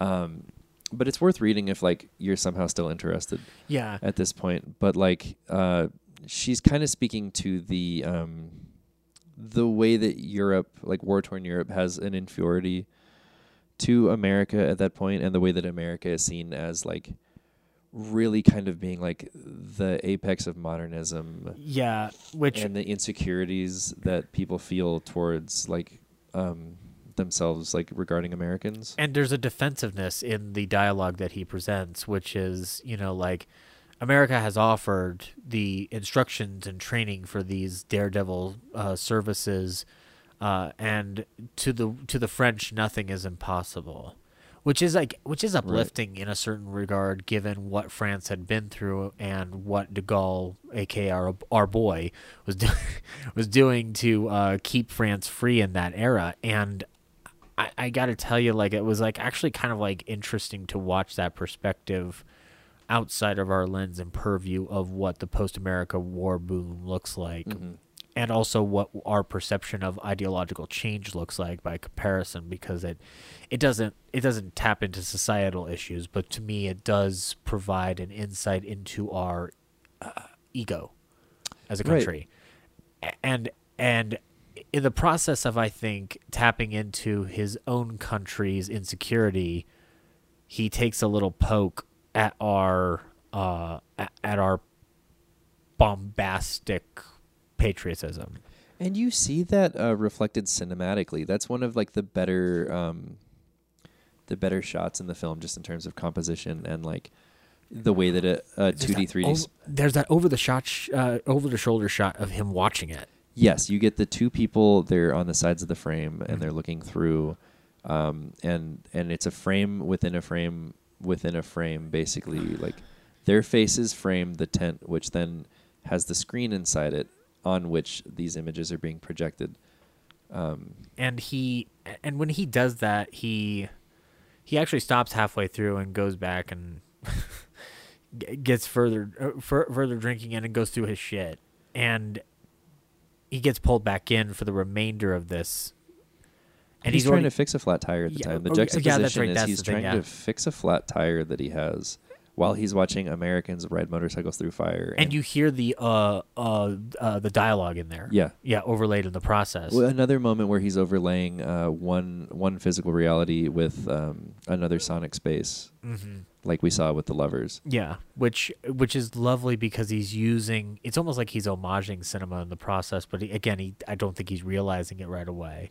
I think there's a love letter to that a bit in that like Yeah, if you ever like if you grew up and experienced uh, a tent like a tent pole an actual tent pole kind of a thing. Yeah, which I I never really have to be honest, but that's part of the reason why the show opens up the way it does is to present that kind of atmosphere. absolutely. You're always kind of alluding to that. Yeah, because for it- me it was the tower theater. It's almost because it, well because the because the uh, full disclosure for inside baseball on this show it's always the kind of feeling of just like these aren't the films that are going to be shown at a regular multiplex or even an Alamo Drafthouse. Even a retrospective yeah. Exactly. And like I I mean, well, until I found out that To Each His Own apparently was on the Criterion channel, but it just needs to be put on an actual Blu-ray disc because it's actually important. But anyway, I digress. Uh the this this film is acting it is a love letter to a form of cinema, but you are right, the tent serving as the cinema alone throws back all the way to the Lumiere brothers. Yeah. Showing a train arriving at the station at a carnival. i mean tati fell in love with chaplin and keaton and everyone somewhere and you can imagine it might have been an exhibit Yeah, and and, and that and that in a sense is that him i he is again tapping into that childlike wonder of what the magic of movies possesses itself. and in this case it uh it sort of breaks like francois's heart Yeah, it Yeah. breaks Francois' heart. it changes the whole tone of the movie after that It does. But before we leave the tent, we do have to talk about one of the uh, one Oh of. America's greatest traditions. It's it's. I don't think anybody has ever really understood how important this is to our legacy as Americans, and I will and I will say this phrase bit for bit. Every year in Oklahoma, a contest is held to choose the sexiest Apollo in the U.S. Post, and then they show uh, uh, stock footage of Beefcakes. Beefcakes. Like I'm talking like uh, Pumping Iron, Arnold Schwarzenegger clones. Jack LaLanne. Jack LaLanne, yes. And the the final phrase in this video is, "Ladies, would you like the postman to ring your bell in a getup like this?" Now, you remember very well last year, Sterling, when we had to cancel the annual Oklahoma contest for sexiest postman of the year. That was They tried to move it online, and it was just it, didn't quite carry over. it didn't doesn't work. translate. It didn't- a viscerality to it. yeah. Uh, but the Apollo, the American Post Office Apollo competition of Oklahoma, unfortunately, will not be resurrected until 2023. 2023 when we're absolutely sure it's safe to show beefcakes of that nature on a stage together within close proximity. That That's- joke is like Borgesian. like that is insane. It, it's it's it's one of those last. It's a it's cherry on top. I always refer to the good cherry on top on a lot of respects with these things, and this is a gag where the cherry on top is clearly the the the idea of Tati is because he's learning this again in the post room. Yeah. He is literally being able to go like, like what else can I do with this? I know. How about a joke about sexiest postman of the year In He's- Oklahoma. yeah, in Oklahoma, and like, and that's the thing. Like, it, it, it is one of those things where I don't think it's specific or pre-designed by him because that does sound like a phrase that you literally pick out of the phone book of like I don't know the the Apollo contest in Oklahoma. Like it's a it's a Mad Lib for him in a certain respect, but it's a beautiful Mad Lib. Yeah, it it's it's great. It sounds good in French. Yep, it does, but it dissuades Francois from feeling good about his station in life. I think he's already like maybe even walked away, and we see that through the eyes of the other postman. Perhaps I'm misremembering. Oh no, yeah, we. I think we do. Actually, you're right. We don't see Francois look at that, so he that doesn't. joke is just for us. Francois is so bummed out, and then people pour out of this tent, and they're like immediately find Francois, who happens to be there trying to fix his tire. Oh yeah, that's right. And they're and They they're talking shit-. They're talking smack talk to this to this guy. You wouldn't make, you wouldn't last one day in this in the. Uh, You you're not going to be flying anytime soon in that thing. Yeah. That's Yeah. one of the ones that stuck out to me of just like comparing through your phraseology the the the uh, the. Uh, the, the the mechanical prowess of a bike versus the mechanical prowess of a f- fucking repelling helicopter like it, it's one of those like beautiful uh, beautiful touches that he brings to get, to get us further into Francois's camp. And what's more, the humiliation is doubled down when again Roger and Marcel are giving him sh- are giving him shit. he comes back to the bar. He's pretty Yeah, yeah. dejected. And this is where we get an image that is very indelible for Francois, which is the uh, this is a joke uh, from like uh, from, uh, that you would get at a gag shop when those It's, it's like a little rascals gig. Yeah, exactly. Where he gang. he has him look inside this what's supposed to be. You can see the ocean in here, you can hear it in here, and he takes it out of his eye, and he's got a round black um, circle on his. Yeah, they eye. hit him with the good old the good old uh, shell with an ink ink on the end, and they ink ring his eyes, so he's kind of like wearing a monocle at that point. Yeah, and it's and it's the Um, image you see on the Criterion poster for this, amongst other things, and Yeah, and it sort of has like a surrogate of like a black eye, you know. yeah, his his pride's been smacked around a little bit in the face, and that's the the personification of it. And we get the most. I I- I would say it's like honestly one of the funniest sad things in the movie. Is Francois just chugging along the countryside with his bike, drunk as shit? Um, that is uh, that's like one of the only times in the movie that he's alone Yeah, with a spotlight. Yeah, uh, Tati, and like that is where like his physical comedy and just physical um, presence is is on full display, and it's it's kind of like a brilliant uh, close up told through a wide shot. no matter how often you think you've seen the ultimate drunk acting in movies like The Hangover or um, or, or any college movie made within the last 20 to 30 years, nothing will compare to Jacques Tati in many respects. I mean, obviously, some people have found a way to improve upon this over time i from a modern audience pleasing perspective. Time and place, it's perfect. Yes, this this here is particularly wonderful. Is Jacques Tati trying to ride his bike through a bush, and saying the phrase, "Let's see the Americans try to get through this." it's so crushing and, And so funny at the same time. Yes, exactly. That's the thing. You see the physicality of him tr- actually trying to get through this bush, and you're like, as an audience member, I'm sitting in the chair that Sterling can see that's in front of my TV, going like, I hope he makes it. Yeah, you're like groaning. His his wheel gets offset at one point, so when he's trying to ride, he's like riding in a circle, and then his handlebars flip over. He's just struggling with his tool, and yeah, he's sort of like swinging at demons. yeah. and then he's riding through this bush, And they're not He's demons, that, and they're not demons that he's created. This is him literally just dealing with the, the the march of progress, smacking him in the face a lot, combined with his already uh, already established reputation as the hapless, you know, punching bag. And the next day unfolds, and Well, oh, um, go go yeah. I just wanted to stay with that real quick because that's another um, oral technique there where uh, Tati, just before he sets up this sequence, he has uh, like the bugle player stumble out of the bar Oh yeah yeah yeah yeah. yeah. drunk and he's playing the bugle and it's just like off key and he's playing it poorly and he's playing a motif that we've been hearing kind of a marching motif um, so like this whole scene is kind of underscored and set up by this lone bugler playing uh, over shots of the town and over shots of tati um, this it's almost like a blues aesthetic because like the notes are falling flat um, Okay. and and he's it's something we've already introduced in terms of a rhythm Yeah. and yeah we're just getting these like offbeat Yeah. sad notes coming out of a bugle and we are getting like the that we are getting like the uh, doldrums into the night on this evening where everybody's already been drinking up a storm and already it's not even just Francois it's the entire village our perspective is at this moment from from Francois because of what we've just been unveiled. Yeah. And then he leaves francois.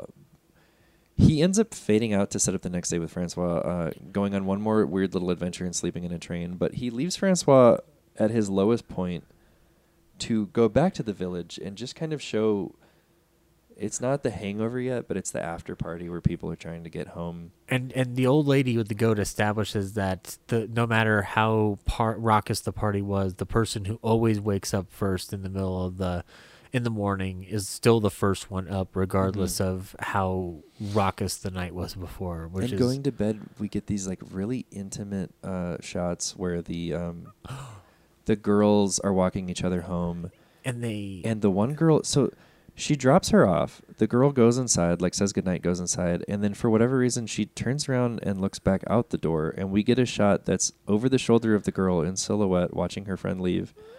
These girls are tortured by their high heels, and like this is where that starts to pay off.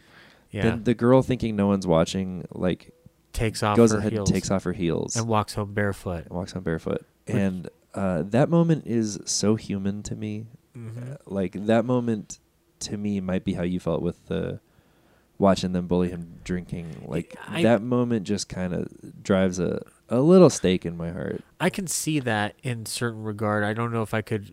uh, I don't know how my emotional aesthetic draws to it apart from seeing that like there's this veneer of what beauty is presented to be and what it should be versus what the reality is and having them let their guard or like let let the charade drop and there's like this sense of like I don't think this is intentional as a commentary but this is something that you pick up on in the aftermath. And again, this could be me speaking uh, 10 times the amount of wind up somebody's ass. But the idea of the the standardization of Hollywood beauty or what the standard is of glamour being deconstructed in one simple action, which I don't see a lot of movies of this era show them taking off the heels because more or less the shot of the feet is irrelevant in certain respects unless or it's a sexualized act of undressing. exactly this one is literally just oh my feet are killing me that's all it is And no one's watching me, and I can take these off. yeah It's a really simple act, and I think uh, when we go to Tati's origins as a mime, it starts with his um, his superpower. Really, is observation. yeah Uh, he's he's a sporting guy who plays sports, and then he clearly just observes, like when he's on the bench, maybe, or when you you get the sense that he's the guy in the room when he's not the center of attention, he's just like watching everyone, and um, almost keeping like a mental diary. Because that's such a that moment would only come from someone who's perceptive Yeah. in life. and and I th- and I agree that like I think that Tati is aware of things he has to include to stand out in a world that is still entranced by Hollywood cinema, where that is still a main export or an import that they receive from the co- uh, in the country because of the decimation of war. Noir expands because of France, and is appreciated as an art form because of France, because that's the output output product they were receiving when their country was not able to produce films on the scale of Hollywood. And that's why all the directors that come out of him are so drawn to sort of noir aesthetics and elements. Yeah, and he, I think he's aware, at the very least, whether he's aware of this from the grand scheme of being commercial or not. It's more just like this is, these are things I can do to add to my own perspective on it, and hopefully it sticks the way it should stick. And again, like I, I don't, I never try to think that these guys initially in their first outing work beyond their means of understanding it's an innate decision. It's not specifically contrived, but he is aware that this stands out. Otherwise, he wouldn't have had him do it. He could have run by a rule book if he wanted to do that. No, and it's such an it's such an unnecessary detail. But it does do something, so it's it, he he keeps it because it's intentional. He asks that actress to do that. That's the that's the beauty of it. He gets an innate response to it, and what's more, he doesn't need to. It's almost like I, I kind of like ran around in circles with my statement, and more in the context of like just the idea that he does not have to worry about the perception of what this is going to be entailed as either a sexual act or whatever it might be. Mm-hmm. It's it's of no consequence to him, and that's kind of a, a wonderful thing to have at your disposal at this time in film. Yeah, what's great is you get to see through the expansion because all the gags from the short film are about to show up in this next day after he gets pep in his step again. Which we're going to basically be going through our top gags at Yeah. that point. Yeah, they're great. But uh, what you get to see in the feature, uh, that's the beauty of, of sometimes getting to watch a short and then a feature, Yeah, is when he gets the time and the budget to to do something, uh, where he decides to take comedy or just take his filmmaking is often these little moments And or I- these chaotic scenes. and I find it interesting that that's what he's drawn to, because he doesn't because he it, when given an expansion instead of going broader, he draws inward. Mhm. which is an indication of somebody who cares versus somebody who's out to. Uh, my, my my friend Henry always points out to this is that, and he's been on the show before, and he's kind of talked to me about this before. Of just like the difference between presentation and subtlety, and how uh, we we used it to try to describe our own per- different personalities, and like, and my my appreciation for subtlety is not surpassed for my admiration for the bombastic at times. And i i look at something like tati and uh, marvel at the balance because that's not something that's easily achieved especially in 1949 in post-war france you you wouldn't think it living in this country that that exists um and that and small moments like this lead to something like the climax, which is as big and bombastic as it is from a stunt level perspective and a comedic gag level perspective, uh, makes it all the more richer. Mm-hmm. Yeah, well, his instinct to bring the energy down and like create these quiet moments. Uh, Francois ends up falling asleep in a train car after trying to deliver lo- mail to a hen house. And I love that reveal of him coming out of the car. Yeah. it's almost like uh, short of hi- uh, short of the camera not cutting, and having it be all one big tracking shot. It's like a perfect shot for me. And the only reason I want it to be a continuous shot is because I am aware of how presentation from blocking and timing would work with that. But I still like the way it's cut because it's timed perfectly for him to roll out of that sucker. Yeah.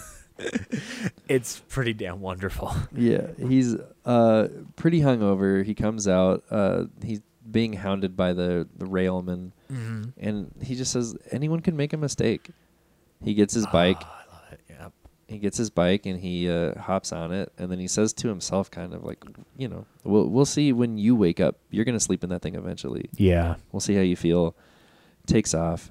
He goes back to the town, which the woman has walked through at this point, and kind of, again, you said she observes like the first one up is still up, whether or not it was a raucous night. Uh, I'm 24 hour news coverage for this entire village.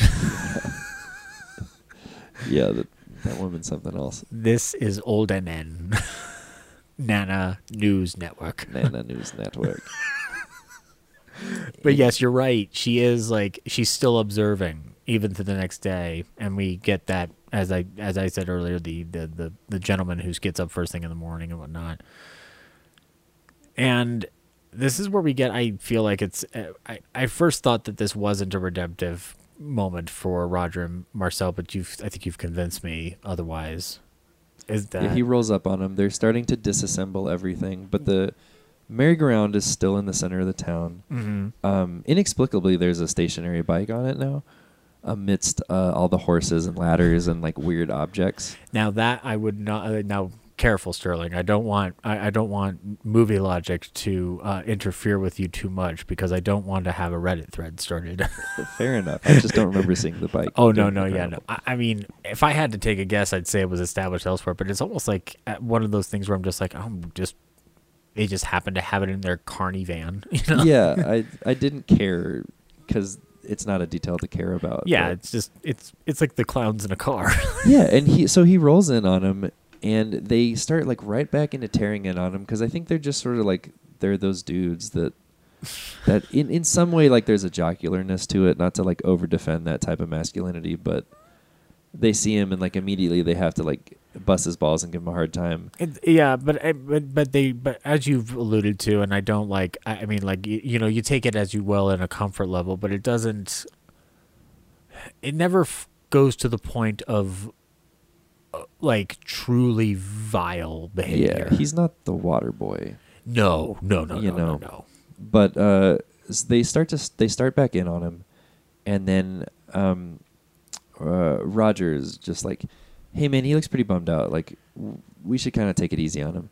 Yeah, And uh, Marcel falls in, and and then they kind of ask him what the trouble is, and immediately he's just like, fucking Americans. It's America this, it's America that. All anyone wants to talk about is how I'm not an American uh, paratrooper mailman, yeah, and uh, I don't know how to feel about myself right now. yeah. And and they give him this lovely gift that now I'm seeing it is a gift, is that he basically gives them the intent of, well, I'm going to show you how to be as efficient as an American postman. And both of them actually give them this because they start giving. They tell him like, well, yeah, American postmen like do backflips out of planes uh, while shooting like two guns and doves are flying. Yeah. But they're really. You ever seen an American ride a bike? It's embarrassing. Like they're bad at bikes, and I bet we could teach you to be the ultimate bike riding mailman. Yeah, you know, like I mean, and uh, let's see, full let's say full disclosure, guys, we still haven't learned how to ride bikes in this country, and clearly we uh, A friend from Holland taught me how to ride a bike. really, I, I mean, I t- I taught myself after crashing a tricycle uh, once as a kid, and then I crashed a two wheeler bli- bike because I didn't know how to operate the brakes, and slammed into the middle of a garage door, uh, face first. Because I'm that hilarious, apparently, from age six onward. Um, His suspenders fell off as well. Got caught on a laundry pole. God, He I, was lifted. you have no idea the Tati level adventures that I had at the age of six, guys. It's it's stupid. Um, but no, in all sincerity, though, like you know, uh, what we get here in this finale is established by this idea of showing him fanciful tricks, which I found amusing. But then we get him. They get this. He, he gives them this encouraging. He, gives. They give him this encouraging rally cry about you know go out there and do it. They basically. It, I mean, when I read the description of this, is that like he's he's challenged to uh, show up Americans uh, in his postal delivery abilities. It's not really a challenge. It's more just like an encouragement on like go and do it. So it's not really a traditional challenge that a movie presents from a plot perspective. Mm-hmm. It's a motivation to do your day's work with all these new tricks we taught you, but it is not a competition. Yeah, they build him back up. They honestly they just give him a little like confidence and pride in himself again. And Tati having like brought us way down into the blue notes of that bugle and the bike thing, uh, just from a filmmaking perspective, then gives us a great uh, set piece during this where he's riding a stationary bike on a merry-go-round that they turn on to simulate speed. Um, and then they're having him do all these tricks. And then as he's like trying to talk to them, the merry-go-round's still spinning and they are stationary. So he's having to run around the merry-go-round, Mm-hmm. which is uh, full of weird things because they're tearing it down. So he's like running up and down ladders and dodging horses. Um, and that's that's just like one of my favorite little Yeah. little gags as well. That lifts your spirits as a viewer back up. Yeah. Um, It didn't at first for me because I was still trying to suss out Ro- Roger and Marcel. But now as I but when I went through it again prior to you coming in and and then going back and dissecting certain moments, I do see the uplift there that you see. and it's literally him winding the movie back up Yeah. centripetal force. Like Not too dissimilarly from the way he winds up that piano to get the music playing in the bars. There, yeah, absolutely.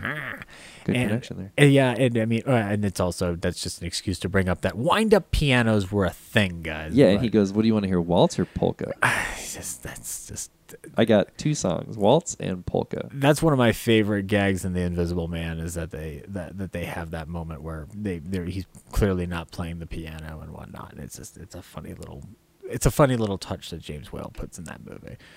Um, but we get this uh, this tour tour de Tati. Tour de Tati, if you will. We essentially get like um, him rebooting the short film for this third act. Yeah, and so let's talk about this first from a broad perspective really quickly in the grand scheme of this like he takes 20 minutes to give us this finale it's the most glorious 20 minutes of a finale that in in a modern perspective would be relegated to about f- 10 5 to 10 maybe 15 minutes.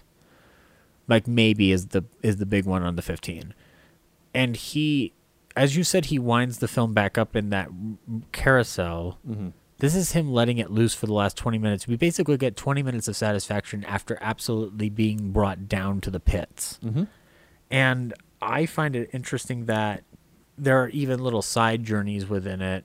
Nothing like of a major import. They're just smaller touches because as he's going through his job, he has to deliver these different letters. And he keeps saying American style, American style. Yeah, And and and even the guy who gives him the introduction to the documentary, who's driving on his little motorbike and whatever. Yeah, the baguette delivery man with a motorbike. Yeah, and he's just like, you know, yeah, you, you stay behind me. Americans don't s- sleep and whatnot, or like the Americans don't stop for a drink. And he, Yeah. and that's when we had actually that wonderful gag of the bike on the chain, and he forgets that the bike's on the chain, and then he tries to drive it. When he, Which is in the short. yeah, and I will tell you right now, in either case, because I saw the clip of it from the short in there, in that when he does that stunt, my my whole body clenched up because I know what that's like to fall off a bike like that. With the chain. Yeah, Yeah. With, like with that, with that, or like something that's it's caught on, and then suddenly you're That sudden thrust jerking forward. stop. It's it's just like when I saw him fall. That's when I was just like, ah, my ah, I, I I'm I, I'm feeling the the cringe of being on the on the ground right now. yeah, now. he tumbles for his art. Like he kind of really gets to show off um, some some good stunts yeah, and in the and, sequence. and I do wonder like what the hospital bills were for Tati and in his career because I have to imagine there was an injury or two. Evidently, he's like a nine foot tall man made out of jello. I don't know. he seems to really take it all on the chin and keep going. I You're am, sure- uh, you, know, clearly they did takes. I am uh, what you call Mr. Fantastique of the Fantastique Four. Elwie? And the other gags that we get in this are, I I will describe. my, He rides through fire real quick, Yeah, that yes. which simulates the motorcycles riding through fire in the newsreel. yeah. And like you know, if if it's 1949 and you're not standing up and cheering, Oh yeah. then I don't know where your heart is at that point. I'd argue. it's a triumph. I'd argue, and thank you for reminding of it because if you don't bring that, if you don't cheer at that in 2021, you have no sense of adventure. And I brought up Jackass earlier. Uh, the, the amount of, in terms of translating what we see in today's work the amount of stunt work that Tati pulls off, we are still fascinated to this day if we are clamoring for the trailer for Jackass Forever. Right. We are still and that and Tati himself is tr- grasping onto that from comedians of the past. Jackass, in effect, is comedians uh, of a certain regard where their specialty is stunts. I would argue that the lineage goes into there in a positive light because of the desire to watch practical human effect and not watching a computer operate. And I think that Tati's, I'll put it away from my modern analogy, bring it to maybe more of a like, uh, to watching a stunt show period or like watching, uh, I mean, Death Proof or Baby Driver, where there where there were practical car effects going on. It's blocking versus previs. Exactly. Exactly. It's the difference between, and I don't mean to bring this as Marvel versus cinema or whatever the heck debates going on on fucking film Twitter right now. I could give two shits. Yeah, yeah, it doesn't matter, guys. Have fun with what you want to have fun with. But there is a difference between a previs fight sequence and watching choreography ensue. And in fact, you actually watch the way a choreography can work and feel improvised in things like the recent Mortal Kombat movie, which utilized a Shaw Brothers kind of effect on the martial arts and combined that with what previs they had to do for the Mortal Kombat hmm. thingies that happened in there. I am not Mortal Kombat literate, people. I am sorry, but like He's talking about the fatalities. yeah, the fatalities, yes. But before that, when they're actually doing fight fight moves that are tangible on the human level and not in their world, you do see a level of grace and ballet skill, not too dissimilar from what Tati has to do with these particular stunts, or even in comedies where you have intense stunt sequences still happening. Actually, uh, Twenty One Jump Street had some wonderful bike effects. Uh, in the opening chase sequence that they're doing before they Oh, have to right. Yeah. before they have to get sent to Jump Street, they have the the bikes, the bike, the chase in the park where they forget the Miranda rights, and as I learned, that's apparently not how the Miranda rights work. But anyway, doesn't matter. Movie's funny. Some of my best friends are named Miranda. Yeah. and the I think that you have in Tati a spirit for what the human body can do. and there's and, and that that actually actually ties into the thread of the carnival aspect of this because that's also another element of the carnival. American, French, uh, German, doesn't matter. That has always been a primal attraction to the carnival. And in a sense, the big day doesn't stop because the festival is over.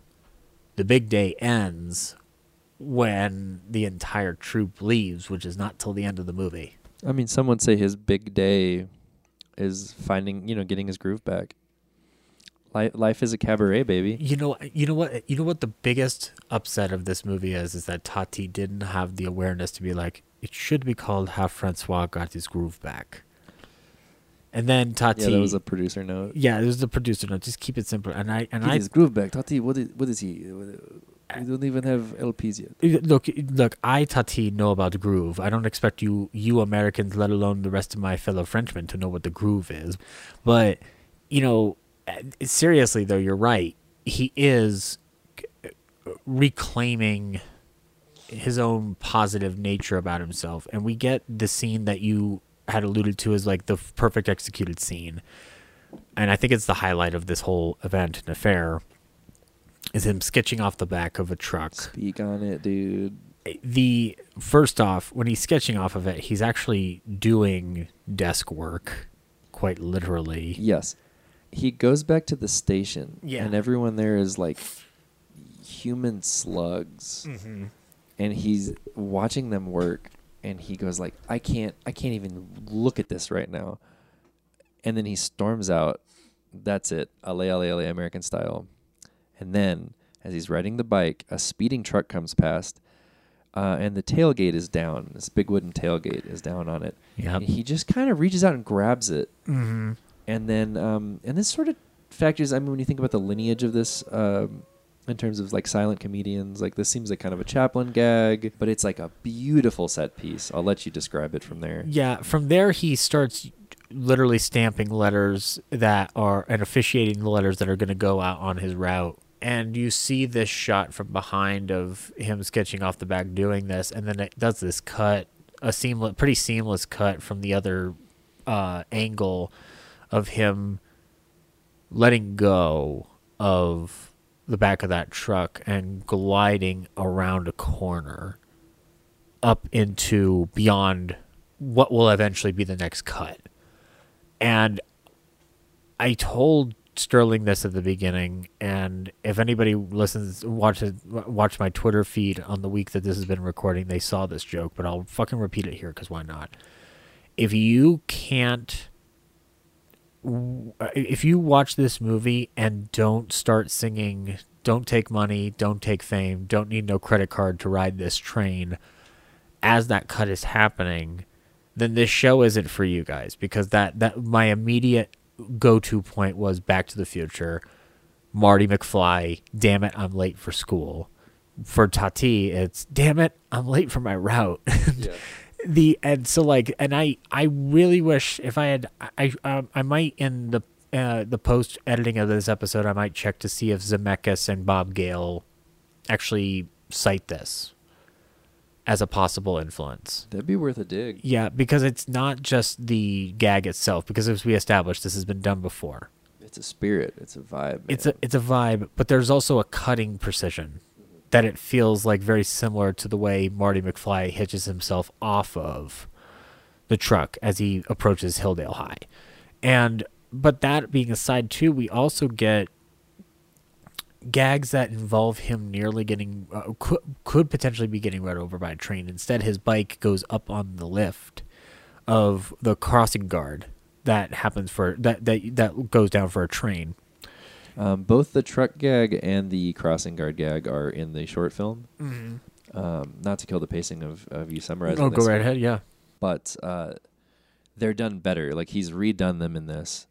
Uh, and I know we spoke about the one gag that I think he actually just takes the footage from the short film and puts it in. Yeah, and that's the bell tower gag. Yeah. Um, but what, what we get to see, the great thing uh, in this sequence is we get to see him taking jokes that he shot, uh, what is it, like three, four years ago? Uh, 46. So, yeah.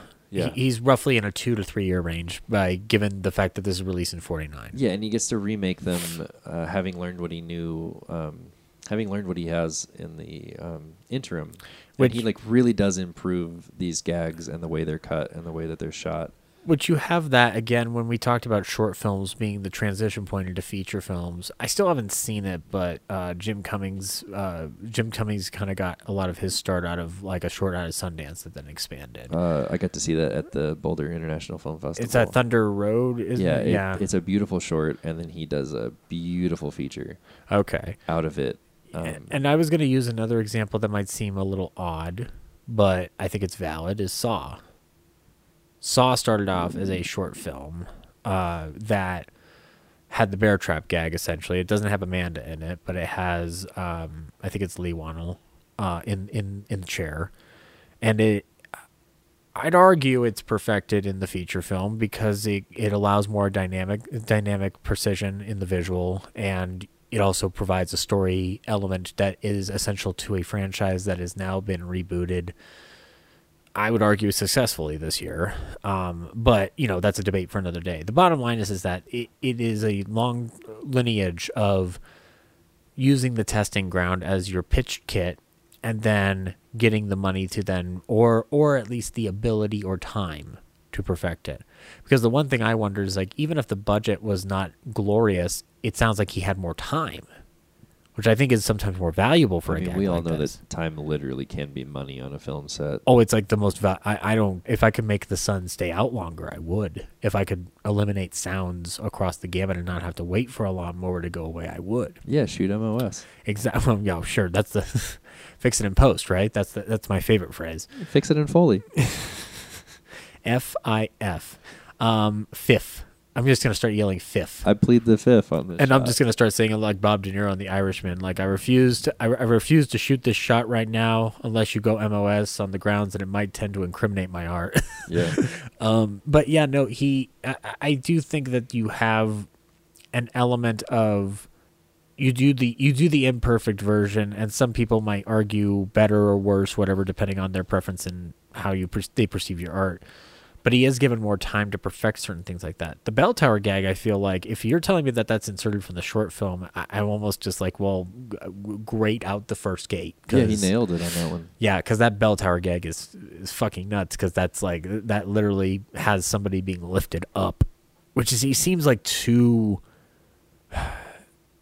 It seems like so expensive, given what they're filming on. Uh, It's hard to say how they pull it off exactly, Yeah. but it it does look like money and it feels like money uh, when you're watching it. Like that's a special effect and we had a that time. we had a I had a Twitter follower of mine tell me that I want to watch. Uh, his name is Sybil, and he belongs to our film club.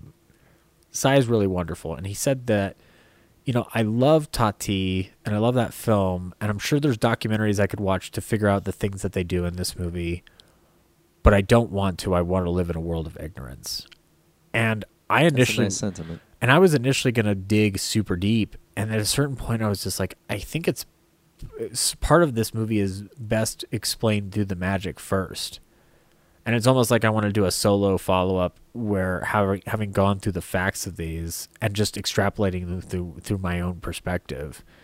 Um, or even having you come back another day and just being like, let's talk about the actual physicalized production after sifting through every fucking commentary that's ever existed for Jour de Fête and breaking it down those bit by bit. Not too dissimilarly for what we're going to do with Charles Laughton directs with Jack Hanley. Um, and I feel like ultimately you have a- a sense of uh, it doesn't matter that doesn't always get the benefit of the doubt in other films. Uh, I think Jour de Fête has allowed you to suspend yourself beyond the ramifications of physicalized production. And Well, he like literally is lifting people out of the frame yeah, uh, in this shot, and that's Um, the physical that's the actualization of that sentiment is that when i'm seeing that and i know for a fact that he's shooting on on a clear budget with uh minimal access yeah with a- limited access to studio for the short film and then he's lifting that and then putting it in the feature film. He already gets it right the first time but it's also just like you know like i, I am amazed that you got away with this on no money. Because like we can we can barely get a stunt like that done today on a million dollar budget it sounds like without like all the different elements of legality and everything like that which are essential but fact remains it's expensive. And that is where like these early comedians really are daredevils yeah as well, because like yeah, those people are being just hoisted up. and it's the one thing that doesn't exist anymore for positive reason i think that Unless that's a- you're Tom Cruise. well yeah well he wants to go to space and you know i i, I i'm not i'm not opposed to that because i want to see what, what what what can you do up there are you going to run while floating i don't I don't know, but I'm always here for it. i, I, I always end up buying a ticket for those because they are.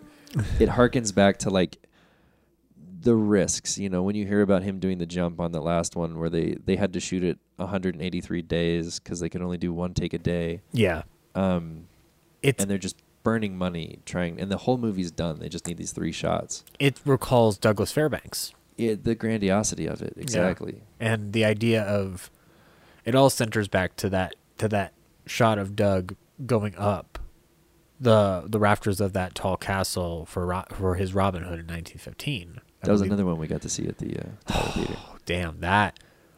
That's one where I'm like, I don't know if I would have had the patience for it as a kid to watch a silent because silent films took me a while to appreciate. But that one, I'm just like, you know, I might still be excited about that one shot, especially on a wall, because then because it kind of complements it in a visual scheme. Um, and additionally, with with by the way, Tati ends this film. One of the final shots of this movie is him literally racing in a clear cycling race. Yeah, yeah, and he drafts off the Baguette Boys motorcycle Yeah. in order to beat the uh, the cyclists. Does he win the Tour de France in this movie? Is that the implication? he or- wins the Tour de Fête, if nothing else. the Tour. The he wins the Jour de Fête. He wins the Jour de France. Hey oh ho ho ho. Also, I'm glad that you said you had an appreciation for cycling in films because, And in life. and that's a wonderful th- thing to possess because my first exposure to this in the French realm was actually Triplettes de Belleville. Oh, y- yes. Sylvain Chomet's film. And Yes. I, because I watched that as a kid, just looking at an image on Entertainment Weekly for when it was nominated for the Oscar, and I was like, "What the hell is this movie?" And I thought it was going to be about these cool uh, jazz swinging triplets who then end up solving a mystery, and it's not. And it's still a great movie. Um, my favorite sequences are still with the triplets, but I mean, that opening is just absolute it- lava. it's insane. It's got Josephine Baker animated in it, and it's it's it's glorious. And then when they're actually, I it's lo- just like kind of a little eerie and like a little off. yeah. And when they actually when when when the grandmother um meets them in the alley and you hear the old versions of them doing it, that's a shot that I recall in my head as like one of those uh impressionable shots of aged entertainers who still have it or at least think they still have it. And what's the difference between their reality and their perception of reality in the grand scheme of being an entertainer? It's one of the reasons why the Sunshine Boy still works for me is because like one of these guys at the very least still thinks he can entertain people, but he's clearly about to die. Um, and uh, so like that element of cycling in particular, that's used as a bad guy plot and whatnot. Here, this is celebration of it, and I think that this film like one of the articles on Criterion talks about like you know like, the, like the, there's the pristineness of this village that almost has a Vichy like naivete, and I I feel like the article writer goes a little bit like it reaches a little too far in there, but I do think that there is an element of like celebrating French culture within this, or at least what the perception is of French culture. And for and for Tati, that's there is this element of the cyclist. There is something about the cyclist postman on the French countryside that he is drawing off of, and he is lampooning and celebrating all at once. He's finding a way to mix the two together. And I and that doesn't always work because sometimes people either think they're you're mocking or you're aggrandizing. And when you can split it down the middle and get both, it's incredible. And it's complemented again by some stunt work with him, you know, like careening off into a, into a river and whatnot. That's a great stunt. that is insane. And the river is very deep. Yeah. I I wondered like how many takes that was. it had to be one. I think it had to be one. Yeah, or they had to re- completely reset, dry him off. Like that's that's a lot of work. It's a great stunt. Yeah. It's a good like 15 foot drop, riding a bike at full speed and then hitting a corner, missing uh, the bridge, and then riding like clean off Dukes of Hazzard style into space, Yeah. falling into the water, completely submerging, like, and then resurfacing uh, down down the river a bit, and then as he's trying to get the bike out, even like post stunt. He starts to climb up the bank, falls back in, and that's when you see how deep it is because he again just completely submerges. Right. Um, And- yeah, that's not a carbon frame bike either. That's like a heavy duty steel, Yeah. good old fashioned. That's that's that's that their old good old engineering that you refer to when you when you have this uh, this image of the yesteryears, if you will, and uh, that's that, that can't be an easy day on Yeah. set whatsoever. Well, he's got idols um, who took risks on screen, Mm-hmm. and and I really think that stunt holds up with like pretty much. You know, it's not like Keaton on the train exactly, but but it is like a it's an impressive stunt, and I think it it fits into that pocket pretty nicely. and I will I will say that not only do I agree with you, but I also do think that I would I would I would correct you in the sense that like when we use the phrase "is it Keaton on the train," I feel like you, it's almost it's almost uh, to my mind it sometimes feels disrespectful to just relegate it to the one stunt. I look at it as an amalgamation of all of them because each of them did elaborate gags their own way. Because if you look at modern times with Chaplin skating around that uh, skating around that department store where he's With clearly drop, and he's blindfolded. yeah, that that unnerves me more than the train and Keaton, but the footwork of Keaton on the train impresses me. And then Lloyd in Safety Last Right. th- uh, makes me wonder how he's still li- alive. That one makes my palms sweat. Yeah, it's one of those things where it's like the only time I've ever been ever been able to see Safety Last on a big screen was technically in the movie Hugo, uh, when you have the clip of it. Um, and I will tell you that another thing that silent film comedies of this era have if they don't have a plot that ends traditionally, they have an emotional ending. I think Chaplin does this more often than not. So you can draw Chaplin here directly. This movie pretty much has an emotional ending to a certain respect because it, there's an emotional satisfaction that Francois receives from achieving the speed of American postmen and reclaiming a, sense of honor. That's the one thing that I'm not sure how to how to read by the time his journey here ends. Is like Well, we if we walk through it, I'm sorry. Go ahead. yeah, I was gonna say I was gonna ask the question like, is it honor for him or is it more just reassurance? I think he reclaims a lot of uh, self-esteem, Mm-hmm. um, and then if we walk through just chronologically how it plays out, him trying to compete with um, the Americans or this like uh, hyper real spoof of what Americans are. Which, by the way, he does run into actual Americans that are uh, military. Police. Yeah, they're MPs. Yeah, and their helmets clink together. It's another great little oral gag. Um, I, I, I, I do not know where he gets the phone on his bike. It comes after the second time he rides into the cafe. I I rewound it a couple times and I finally just gave up on trying to explain its logic point. I think that's something that just didn't make it into the movie. yeah, But he comes out of the cafe. Maybe he crashed into the wall. He comes out with a phone on his bike, and that's like a whole gag we didn't even touch. But it's funny. And Yeah. It pays off later. yeah. he'll Hello, put me through a Boudon. yeah, it it's dumb.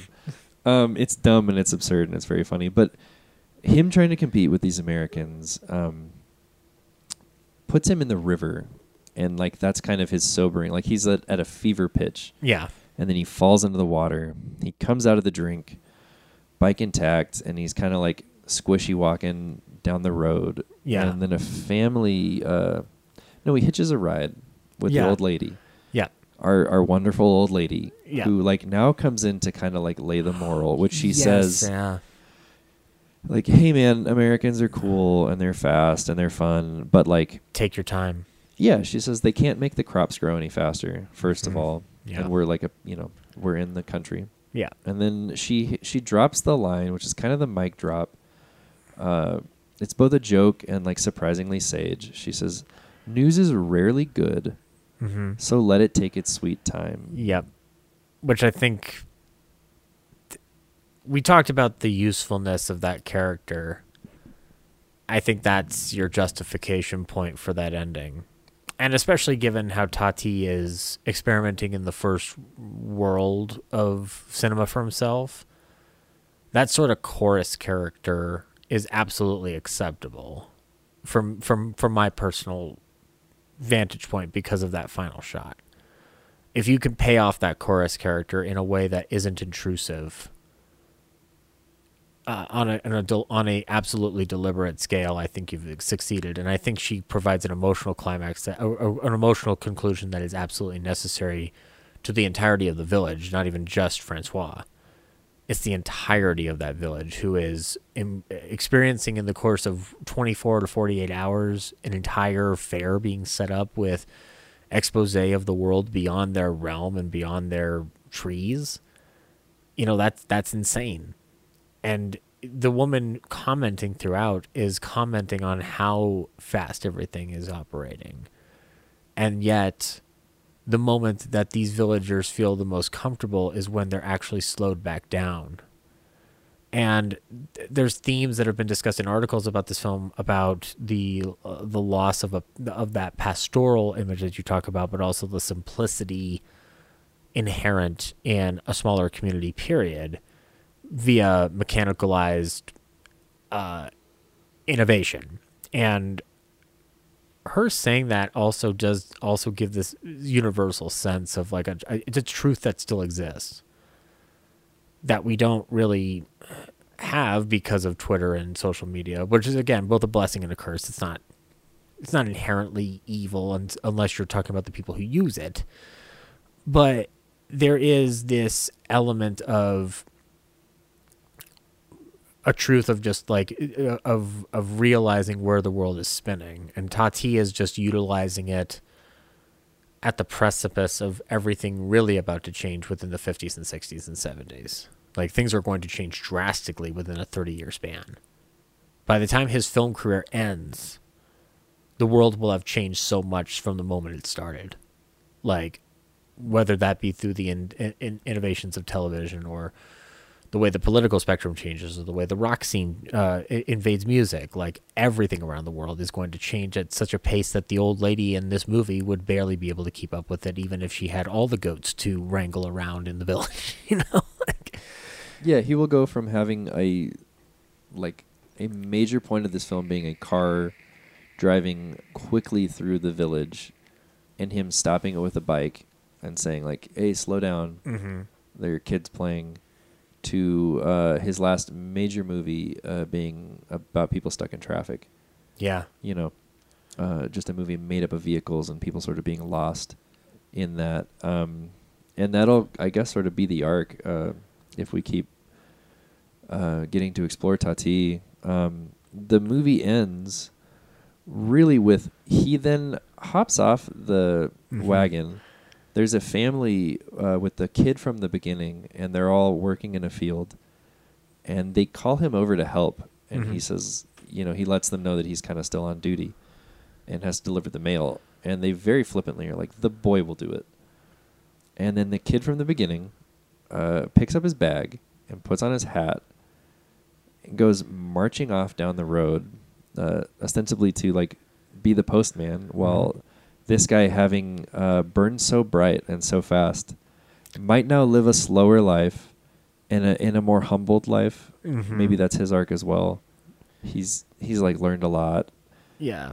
And uh, and it it's almost like they're saying, you know, leave the future for the kids. Yeah. And then that kid as the mailman uh, coming full circle we get the exact same shot that we start with, mm-hmm. with the uh, the camera sit in the truck bed with the carousel horses, and yep. instead of the kid like running towards them, now the kid's like fading in the background as they pull away. Yeah. Um, it's a weird triumph. You're not entirely sure who's triumphant or what's triumphant, but mm-hmm. it, it leaves on a real big upswing. Yeah. I think. I think I think the the perception of who is triumphant it's almost like I want to say it's irrelevant because if he wanted something specific, we already know that he is intentful enough to want something specific in his imagery with those heels that he wants you to leave it into I've always looked at it as the difference between a happy ending and an optimistic ending. I don't know if this is a happy ending. I think this is an optimistic ending. But also, we've already had a form of a happy ending in the form of Francois completing his route in record time that probably baffled Guinness and Ripley combined. And I do think that when it comes to the kid marching off as this lineage for the future, it's it's I think it's this element of of what POV is possessed from the perspective of a young child directly in this film is carried to its logical conclusion if he has any form of thematic through line and if he is i'm assuming learning from somebody like chaplin with the kid or any chaplin film for that matter period about how you wrap these things up I don't know if he's looking at it through a film theory or analytical lens, the way Godard and Truffaut would do. Yeah, he's not quite a Cahiers. Yeah, he's not. It's yeah. This isn't. He's not writing for Cahiers du Cinema right now. He's not doing that. He's telling a story the way it makes sense based off of what he saw before. He's not copying. He's he's uh, drawing inspiration to a point that also feels unique to his abilities, whether that's through impression, uh, sports impressions or the art of mimicry or having a basic knowledge of what a good gag will be that doesn't require an elaborate stunt. And I think the amalgamation of that provides this optimistic ending that also caps off as a joke in itself. The idea that we'll get a Francois 2 with this kid is the joke. Like, that's the next generation, and also the next generation is learning from arguably the silliest of all the postmen to ever live on this planet.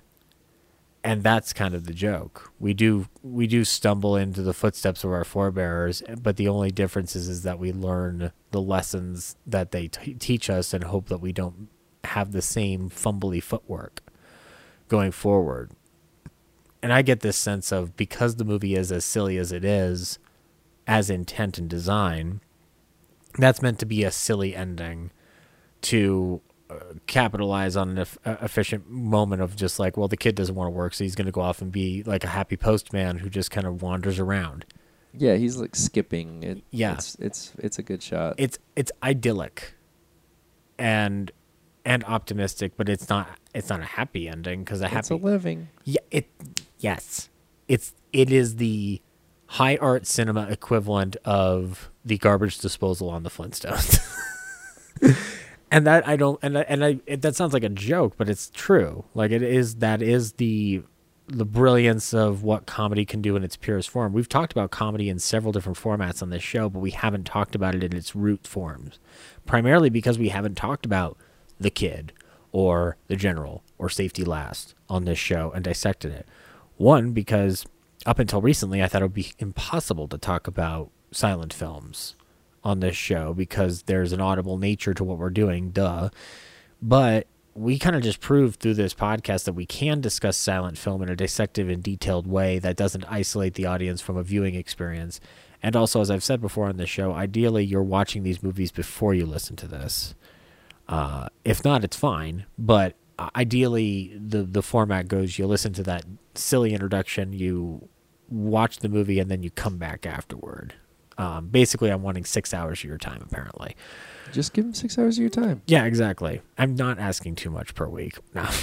um, but but either even if they were to get the impression of it off of this alone, this conversation alone, we have described reasons why Tati's influence is important.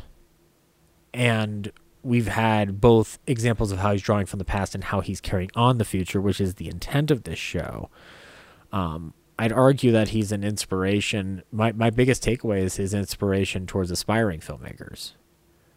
Because here's a person who jumps in with only the knowledge of really show business as it existed up until that point. And he's not going to a film school. He's not going to a university to learn about storytelling technique. He is getting his hands dirty in the in the grime and grit of what filmmaking was when it started, which was a nickel and dime operation to get a quick buck by people who needed a way to enter into a successful life in our country or in any country. Doesn't mean it's just America, but there is an element of how cinema was founded off of the backs of ambitious dreamers with no chance. And there is a form of elitism that exists in film, and I won't go into that element of it. I will say, though, that I love that Tati, as embraced as he is by intellectual sections, at the end of the day, if I showed this, or I'm assuming other Tati films going forward, I could probably get a very visceral and positive reaction from somebody who would not be your common audience on a criterion. Yeah, all the way until playtime. Okay, th- that's a good thing to keep in mind. But uh, yeah, his next film ends up winning an Oscar. yeah, It's much beloved. My grandfather shows it to me. Um, yeah, he's. What's the new medium? What are they doing? Can I shoot it in color? Yeah, how can we take this a little further?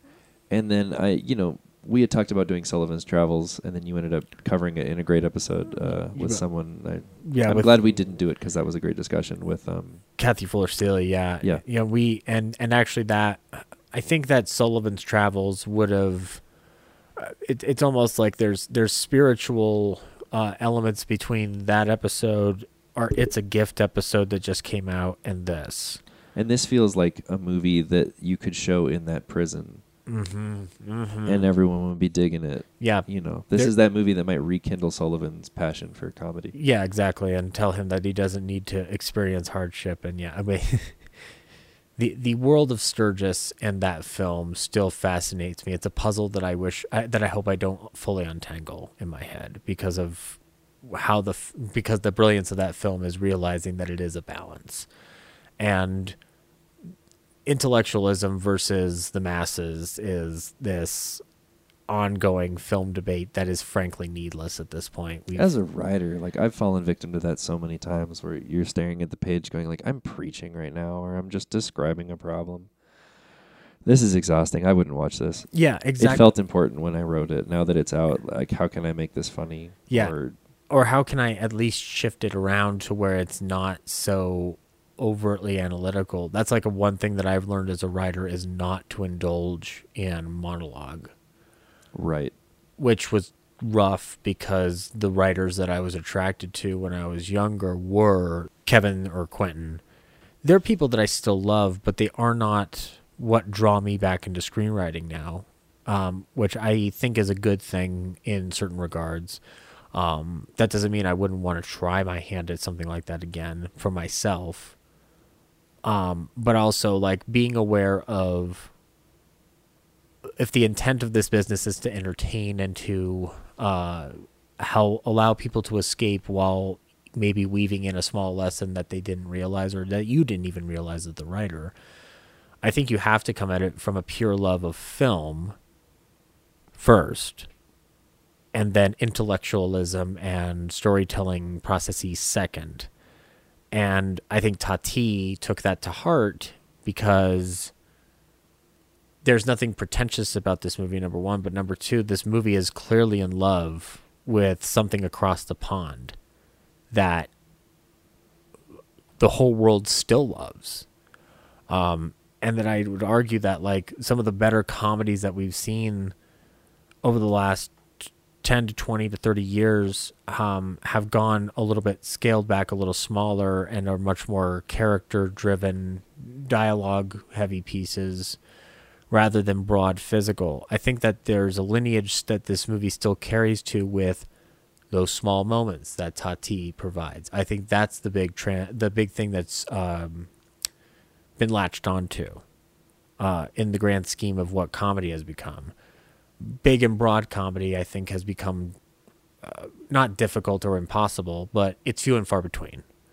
Um, and and also it being done right is the other thing. Or uh, I would point it as like I'm not like I, there are some there are some comedy films that come out that do the bigger, broader like physical shtick, and they don't quite hit it because they're going for a lower a lower bar than even Tati goes for, and it's almost like there's there's less restraint, and it's almost like with all the accessibility we have to be as vulgar as we want at times, we don't know when to rein it in for ourselves.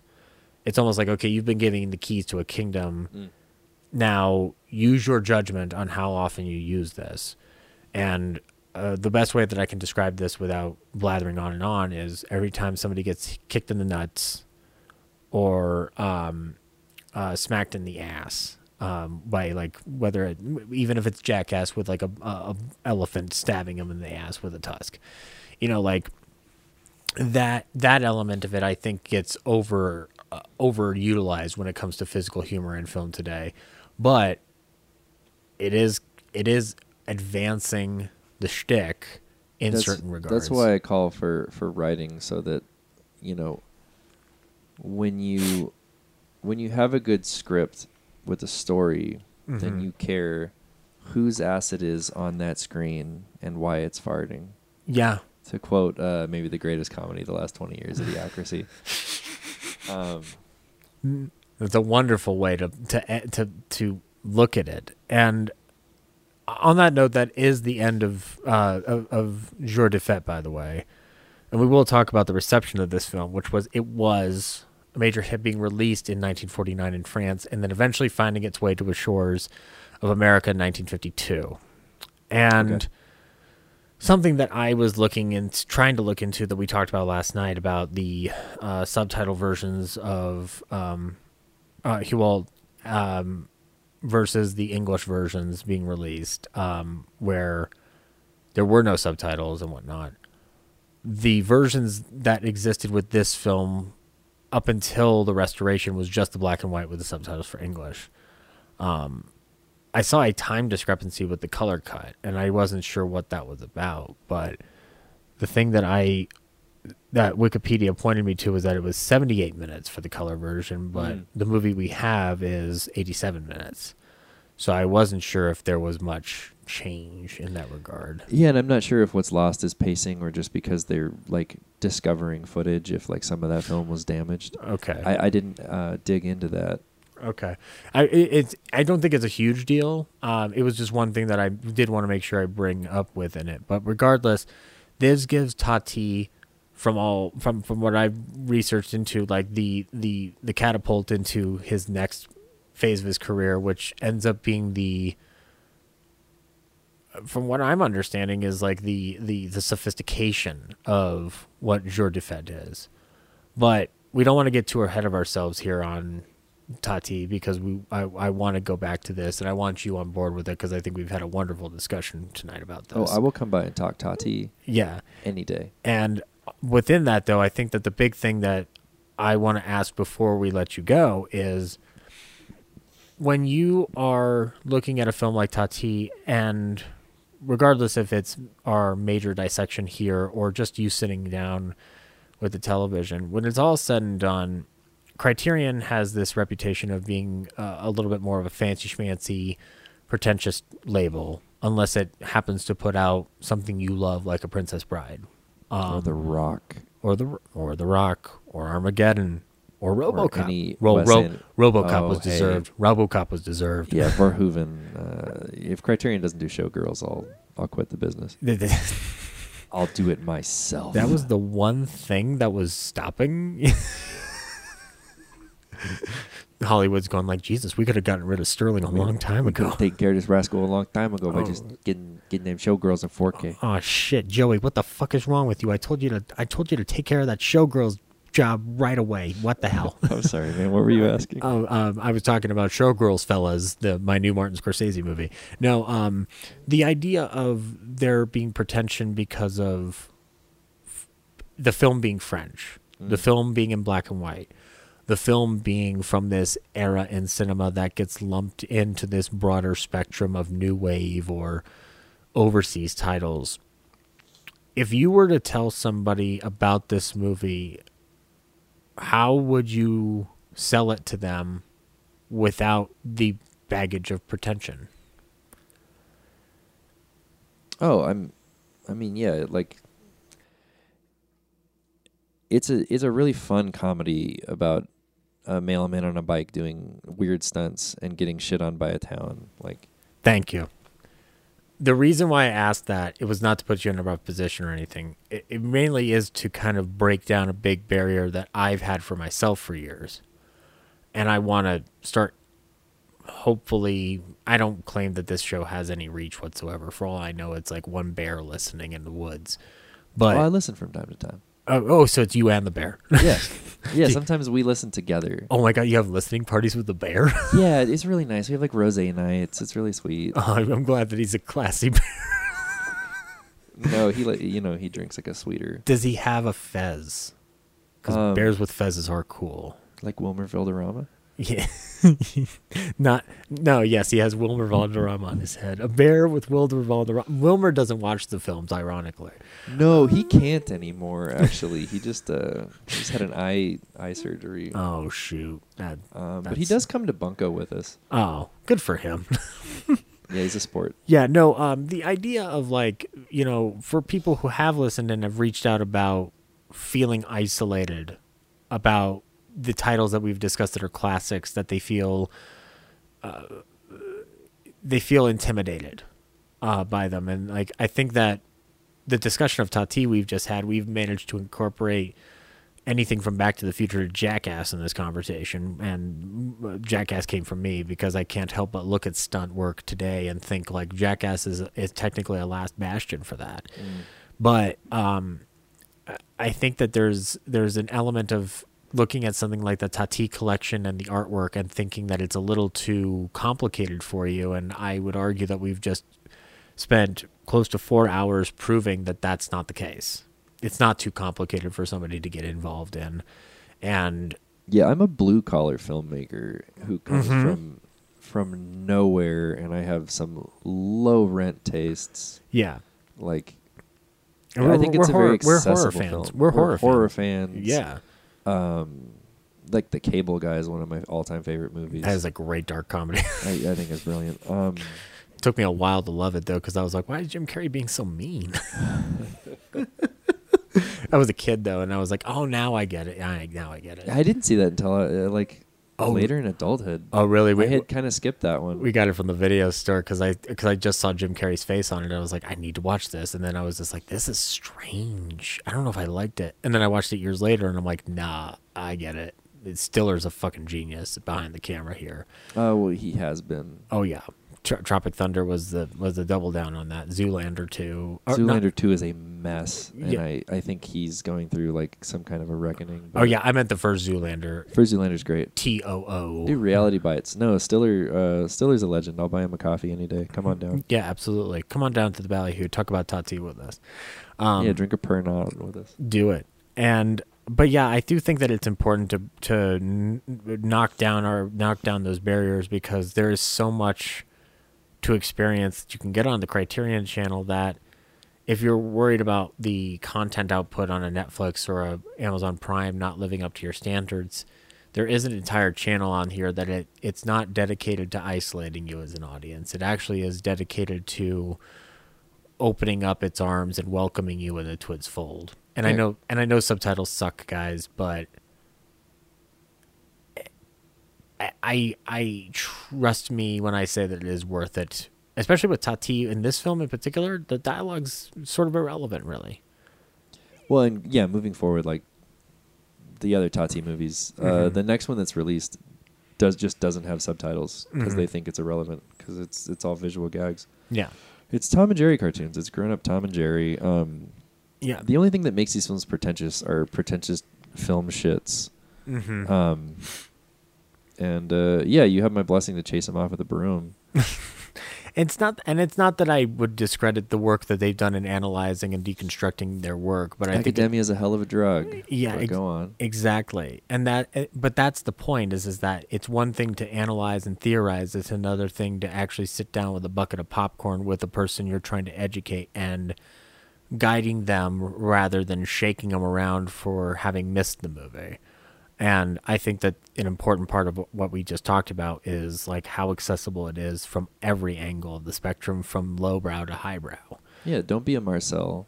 Be a Francois. Exactly. Lift lift each other up, guys. Um, and don't be intimidated by art. Like art is there for you to to get and to experience. Mm-hmm.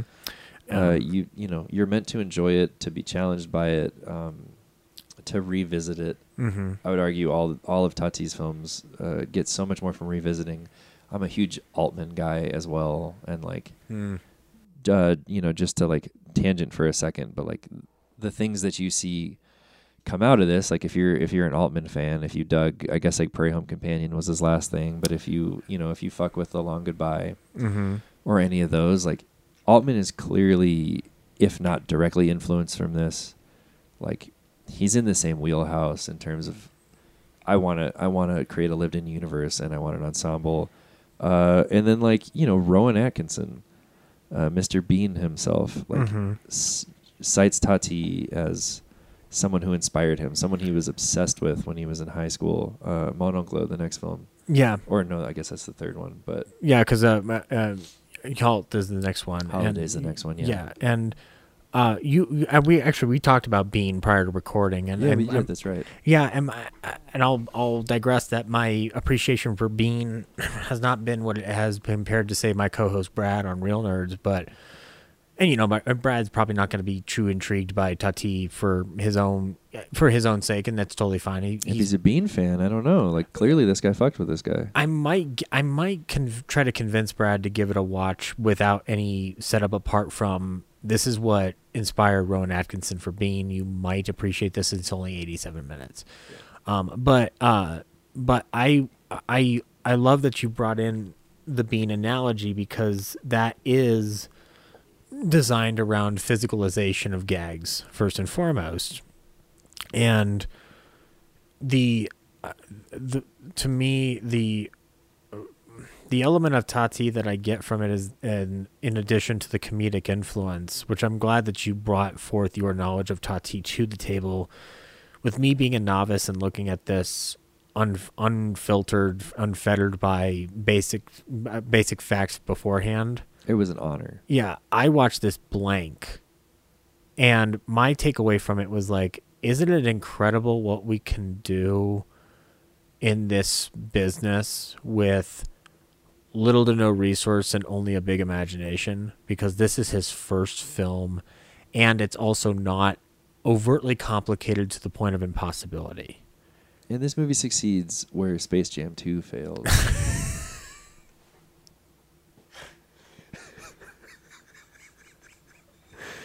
Look, do we want to? this movie dunks on Space Jam 2. This this this movie does not have random droogies in the background, or Don Cheadle as an algorithm that As algae rhythm. why, why is his name Algae Rhythm? And And it's the stupidest possible version of that joke. exactly, and also why is Daffy Duck the coach in Space Jam 2 when he should clearly be a player because he was the original looniest of the Looney Tunes before Bugs Bunny stole his thunder. But Bugs Bunny always gets to be Jesus in these movies anyway. If that movie gets kids into Looney Tunes and they watch the original cartoons, then I cannot complain. I have yet to see the evidence of it yet because we haven't. Five years hasn't passed, but um, or give Joe Dante a chance to do another Looney Tunes movie because he made a perfectly good one in 2003. yeah, just give the just just give Joe Dante money. If there's one takeaway from this episode, it's that Joe Dante needs more money. I will buy a ticket to anything with his name on it. you know what? He doesn't even need to make movies. Just give him money. Just give him money. He needs a vacation.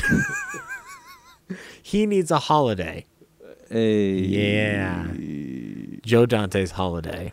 Guys, this has been real fun. This I'm is- delighted to have been here. Yeah. Uh, Zach, good luck editing my ramblings into Oh. a coherent episode. I think this will be more. That I don't. I think this is far from incoherent, and I want to thank you for coming on board to talk about this. We will have you back for more Tati, and I will find a way to talk about a American comedy from this particular era that we can compare and contrast a little bit. Maybe be even delightful. maybe even bringing you in for one of the greats, like a Chaplin or a Keaton or a Lloyd. We'll have to see. If it doesn't take another four years, I will not be mad at you. No, it will not take more than four years. I guarantee that. It will actually take less than five days for me to start begging you to come back. Um, but really quickly, let people know what you've got coming up on the pipeline and anything else you would like to wrap up on with your thoughts on Tati.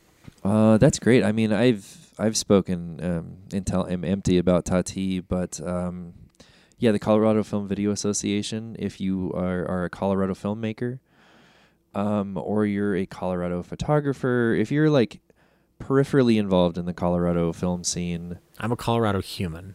yeah, you're a Colorado podcaster, man. If you're not a member by now, I'll be. By the time this episode drops, if you're not a member, I'll I'll be um, disappointed because I I really think the creative community in Colorado is so resilient, um, and not just like the Denver metro area. mm-hmm. Uh, the things that they're doing in Fort Collins, the things they're doing down like by Pueblo, like it's really a great state for filmmaking. And I think there's sort of an unfair reputation that there isn't work here or there aren't interesting artists here. Mm-hmm. Uh, you guys are out here. I'm out here. We're out here. Uh, check out the CVFA if it seems applicable to you. Uh, you Mhm. can find that at uh, cvfa.com or thecvfa.com. Mm-hmm. Um, we're going to. We just launched an e-store Yeah. uh, that just dropped, and all the proceeds from that go to grants for Colorado filmmakers. Mm. Uh, so you know, if you, it's almost like a lottery kind of. If you buy into that and you're a member, then you can apply for grants, and that money might come back to you. Uh, we're very excited to launch that program. Mhm. Um, very excited for this new board moving forward. Just kind of um, picking up the community and seeing how we can make it stronger Yeah. and more resilient. Um, Uh, speaking as a Colorado filmmaker myself, um, however much I kick my shit around with it, because I, I I tend to look at the title director for myself and I go, but there is this, there is the the community that possesses that that's possessed in this state that's still very strong and still exists. I still do believe in it, and I'm glad that folks like you have the fortitude to carry it out because it seemed like for years that it wasn't possible, and uh, my own anxiety doesn't allow me to try what you guys attempt. Um, and also with all you do with writing and creating and promoting the art form itself. So I thank you for what you guys are doing, and I hope that when uh, everything uh, is all said and done with the listeners who are in Colorado, if they haven't signed up for CFF, uh, CFVA, I'll be joining at this point because I I, I need to uh, buy into the community that I've been working under for ten years. Yeah, guys, the rising tide lifts all boats. Yeah, Like, don't put each other down. You're not competing. Uh, the resources are there. yeah, Let's let's all pick each other up. exactly. It's this isn't a uh, this isn't this isn't a, a a, a a battle of who's the strongest anymore. This is about us creating uh, a, an industry for ourselves where we can because the illusions of the industry only being in Hollywood have been dismantled for years. It's about time we started believing it. Yeah, it literally started here. I mean, you know, it was in the East, but before it made it to Hollywood, they were shooting in Golden. They were shooting around Denver. Like, I just got a whole groovy book when I was in Trinidad. That's the history of Colorado filmmaking. Yep. Um, that I cannot wait to crack open. Yeah. And uh, maybe there's some material in there for an episode as well. I'd love to come back and talk about that. Actually, let's let's make a plan for that. I'll have to get the book, Awesome. and we'll um and and actually when we uh, whenever you send me the link to the book, I will put a link to that book in the liner notes of this episode when it goes up in late August. Um, but on that note, thank you very much, Sterling, for joining us. This is going to wrap up this episode of the Yesteryear Ballyhoo Review. You can find out more about us at Yesteryear Ballyhoo Review on Twitter, on social media like Instagram and Facebook. Um, you can write us at ballyhooreviewpod at gmail.com. That's R E V U E because I'm a nut. Um, on the next upcoming episodes, um, I believe we will uh, be going back to Mr. Ryan Frost for Irene Dunne for a double bill of the awful tr- of, the, of uh, my favorite wife. I'm sorry, and Showboat, um, which means we will also be technically introducing James Whale.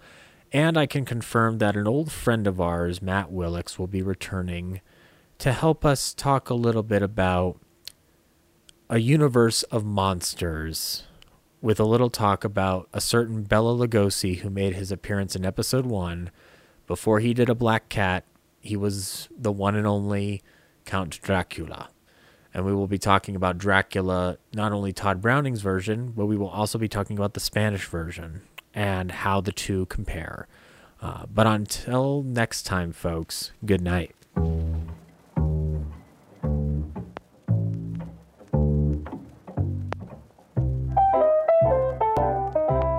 This concludes tonight's episode of Yesteryear Ballyhoo Review. Our theme was composed by Matty Ghost. Be sure to check him out on Twitch for more of his music. Our announcer was Henry Jarvis. Be sure to watch his YouTube series Chewing the Scenery. This is Zach signing off. Stay tuned for Jack Benny, who follows immediately after station identification.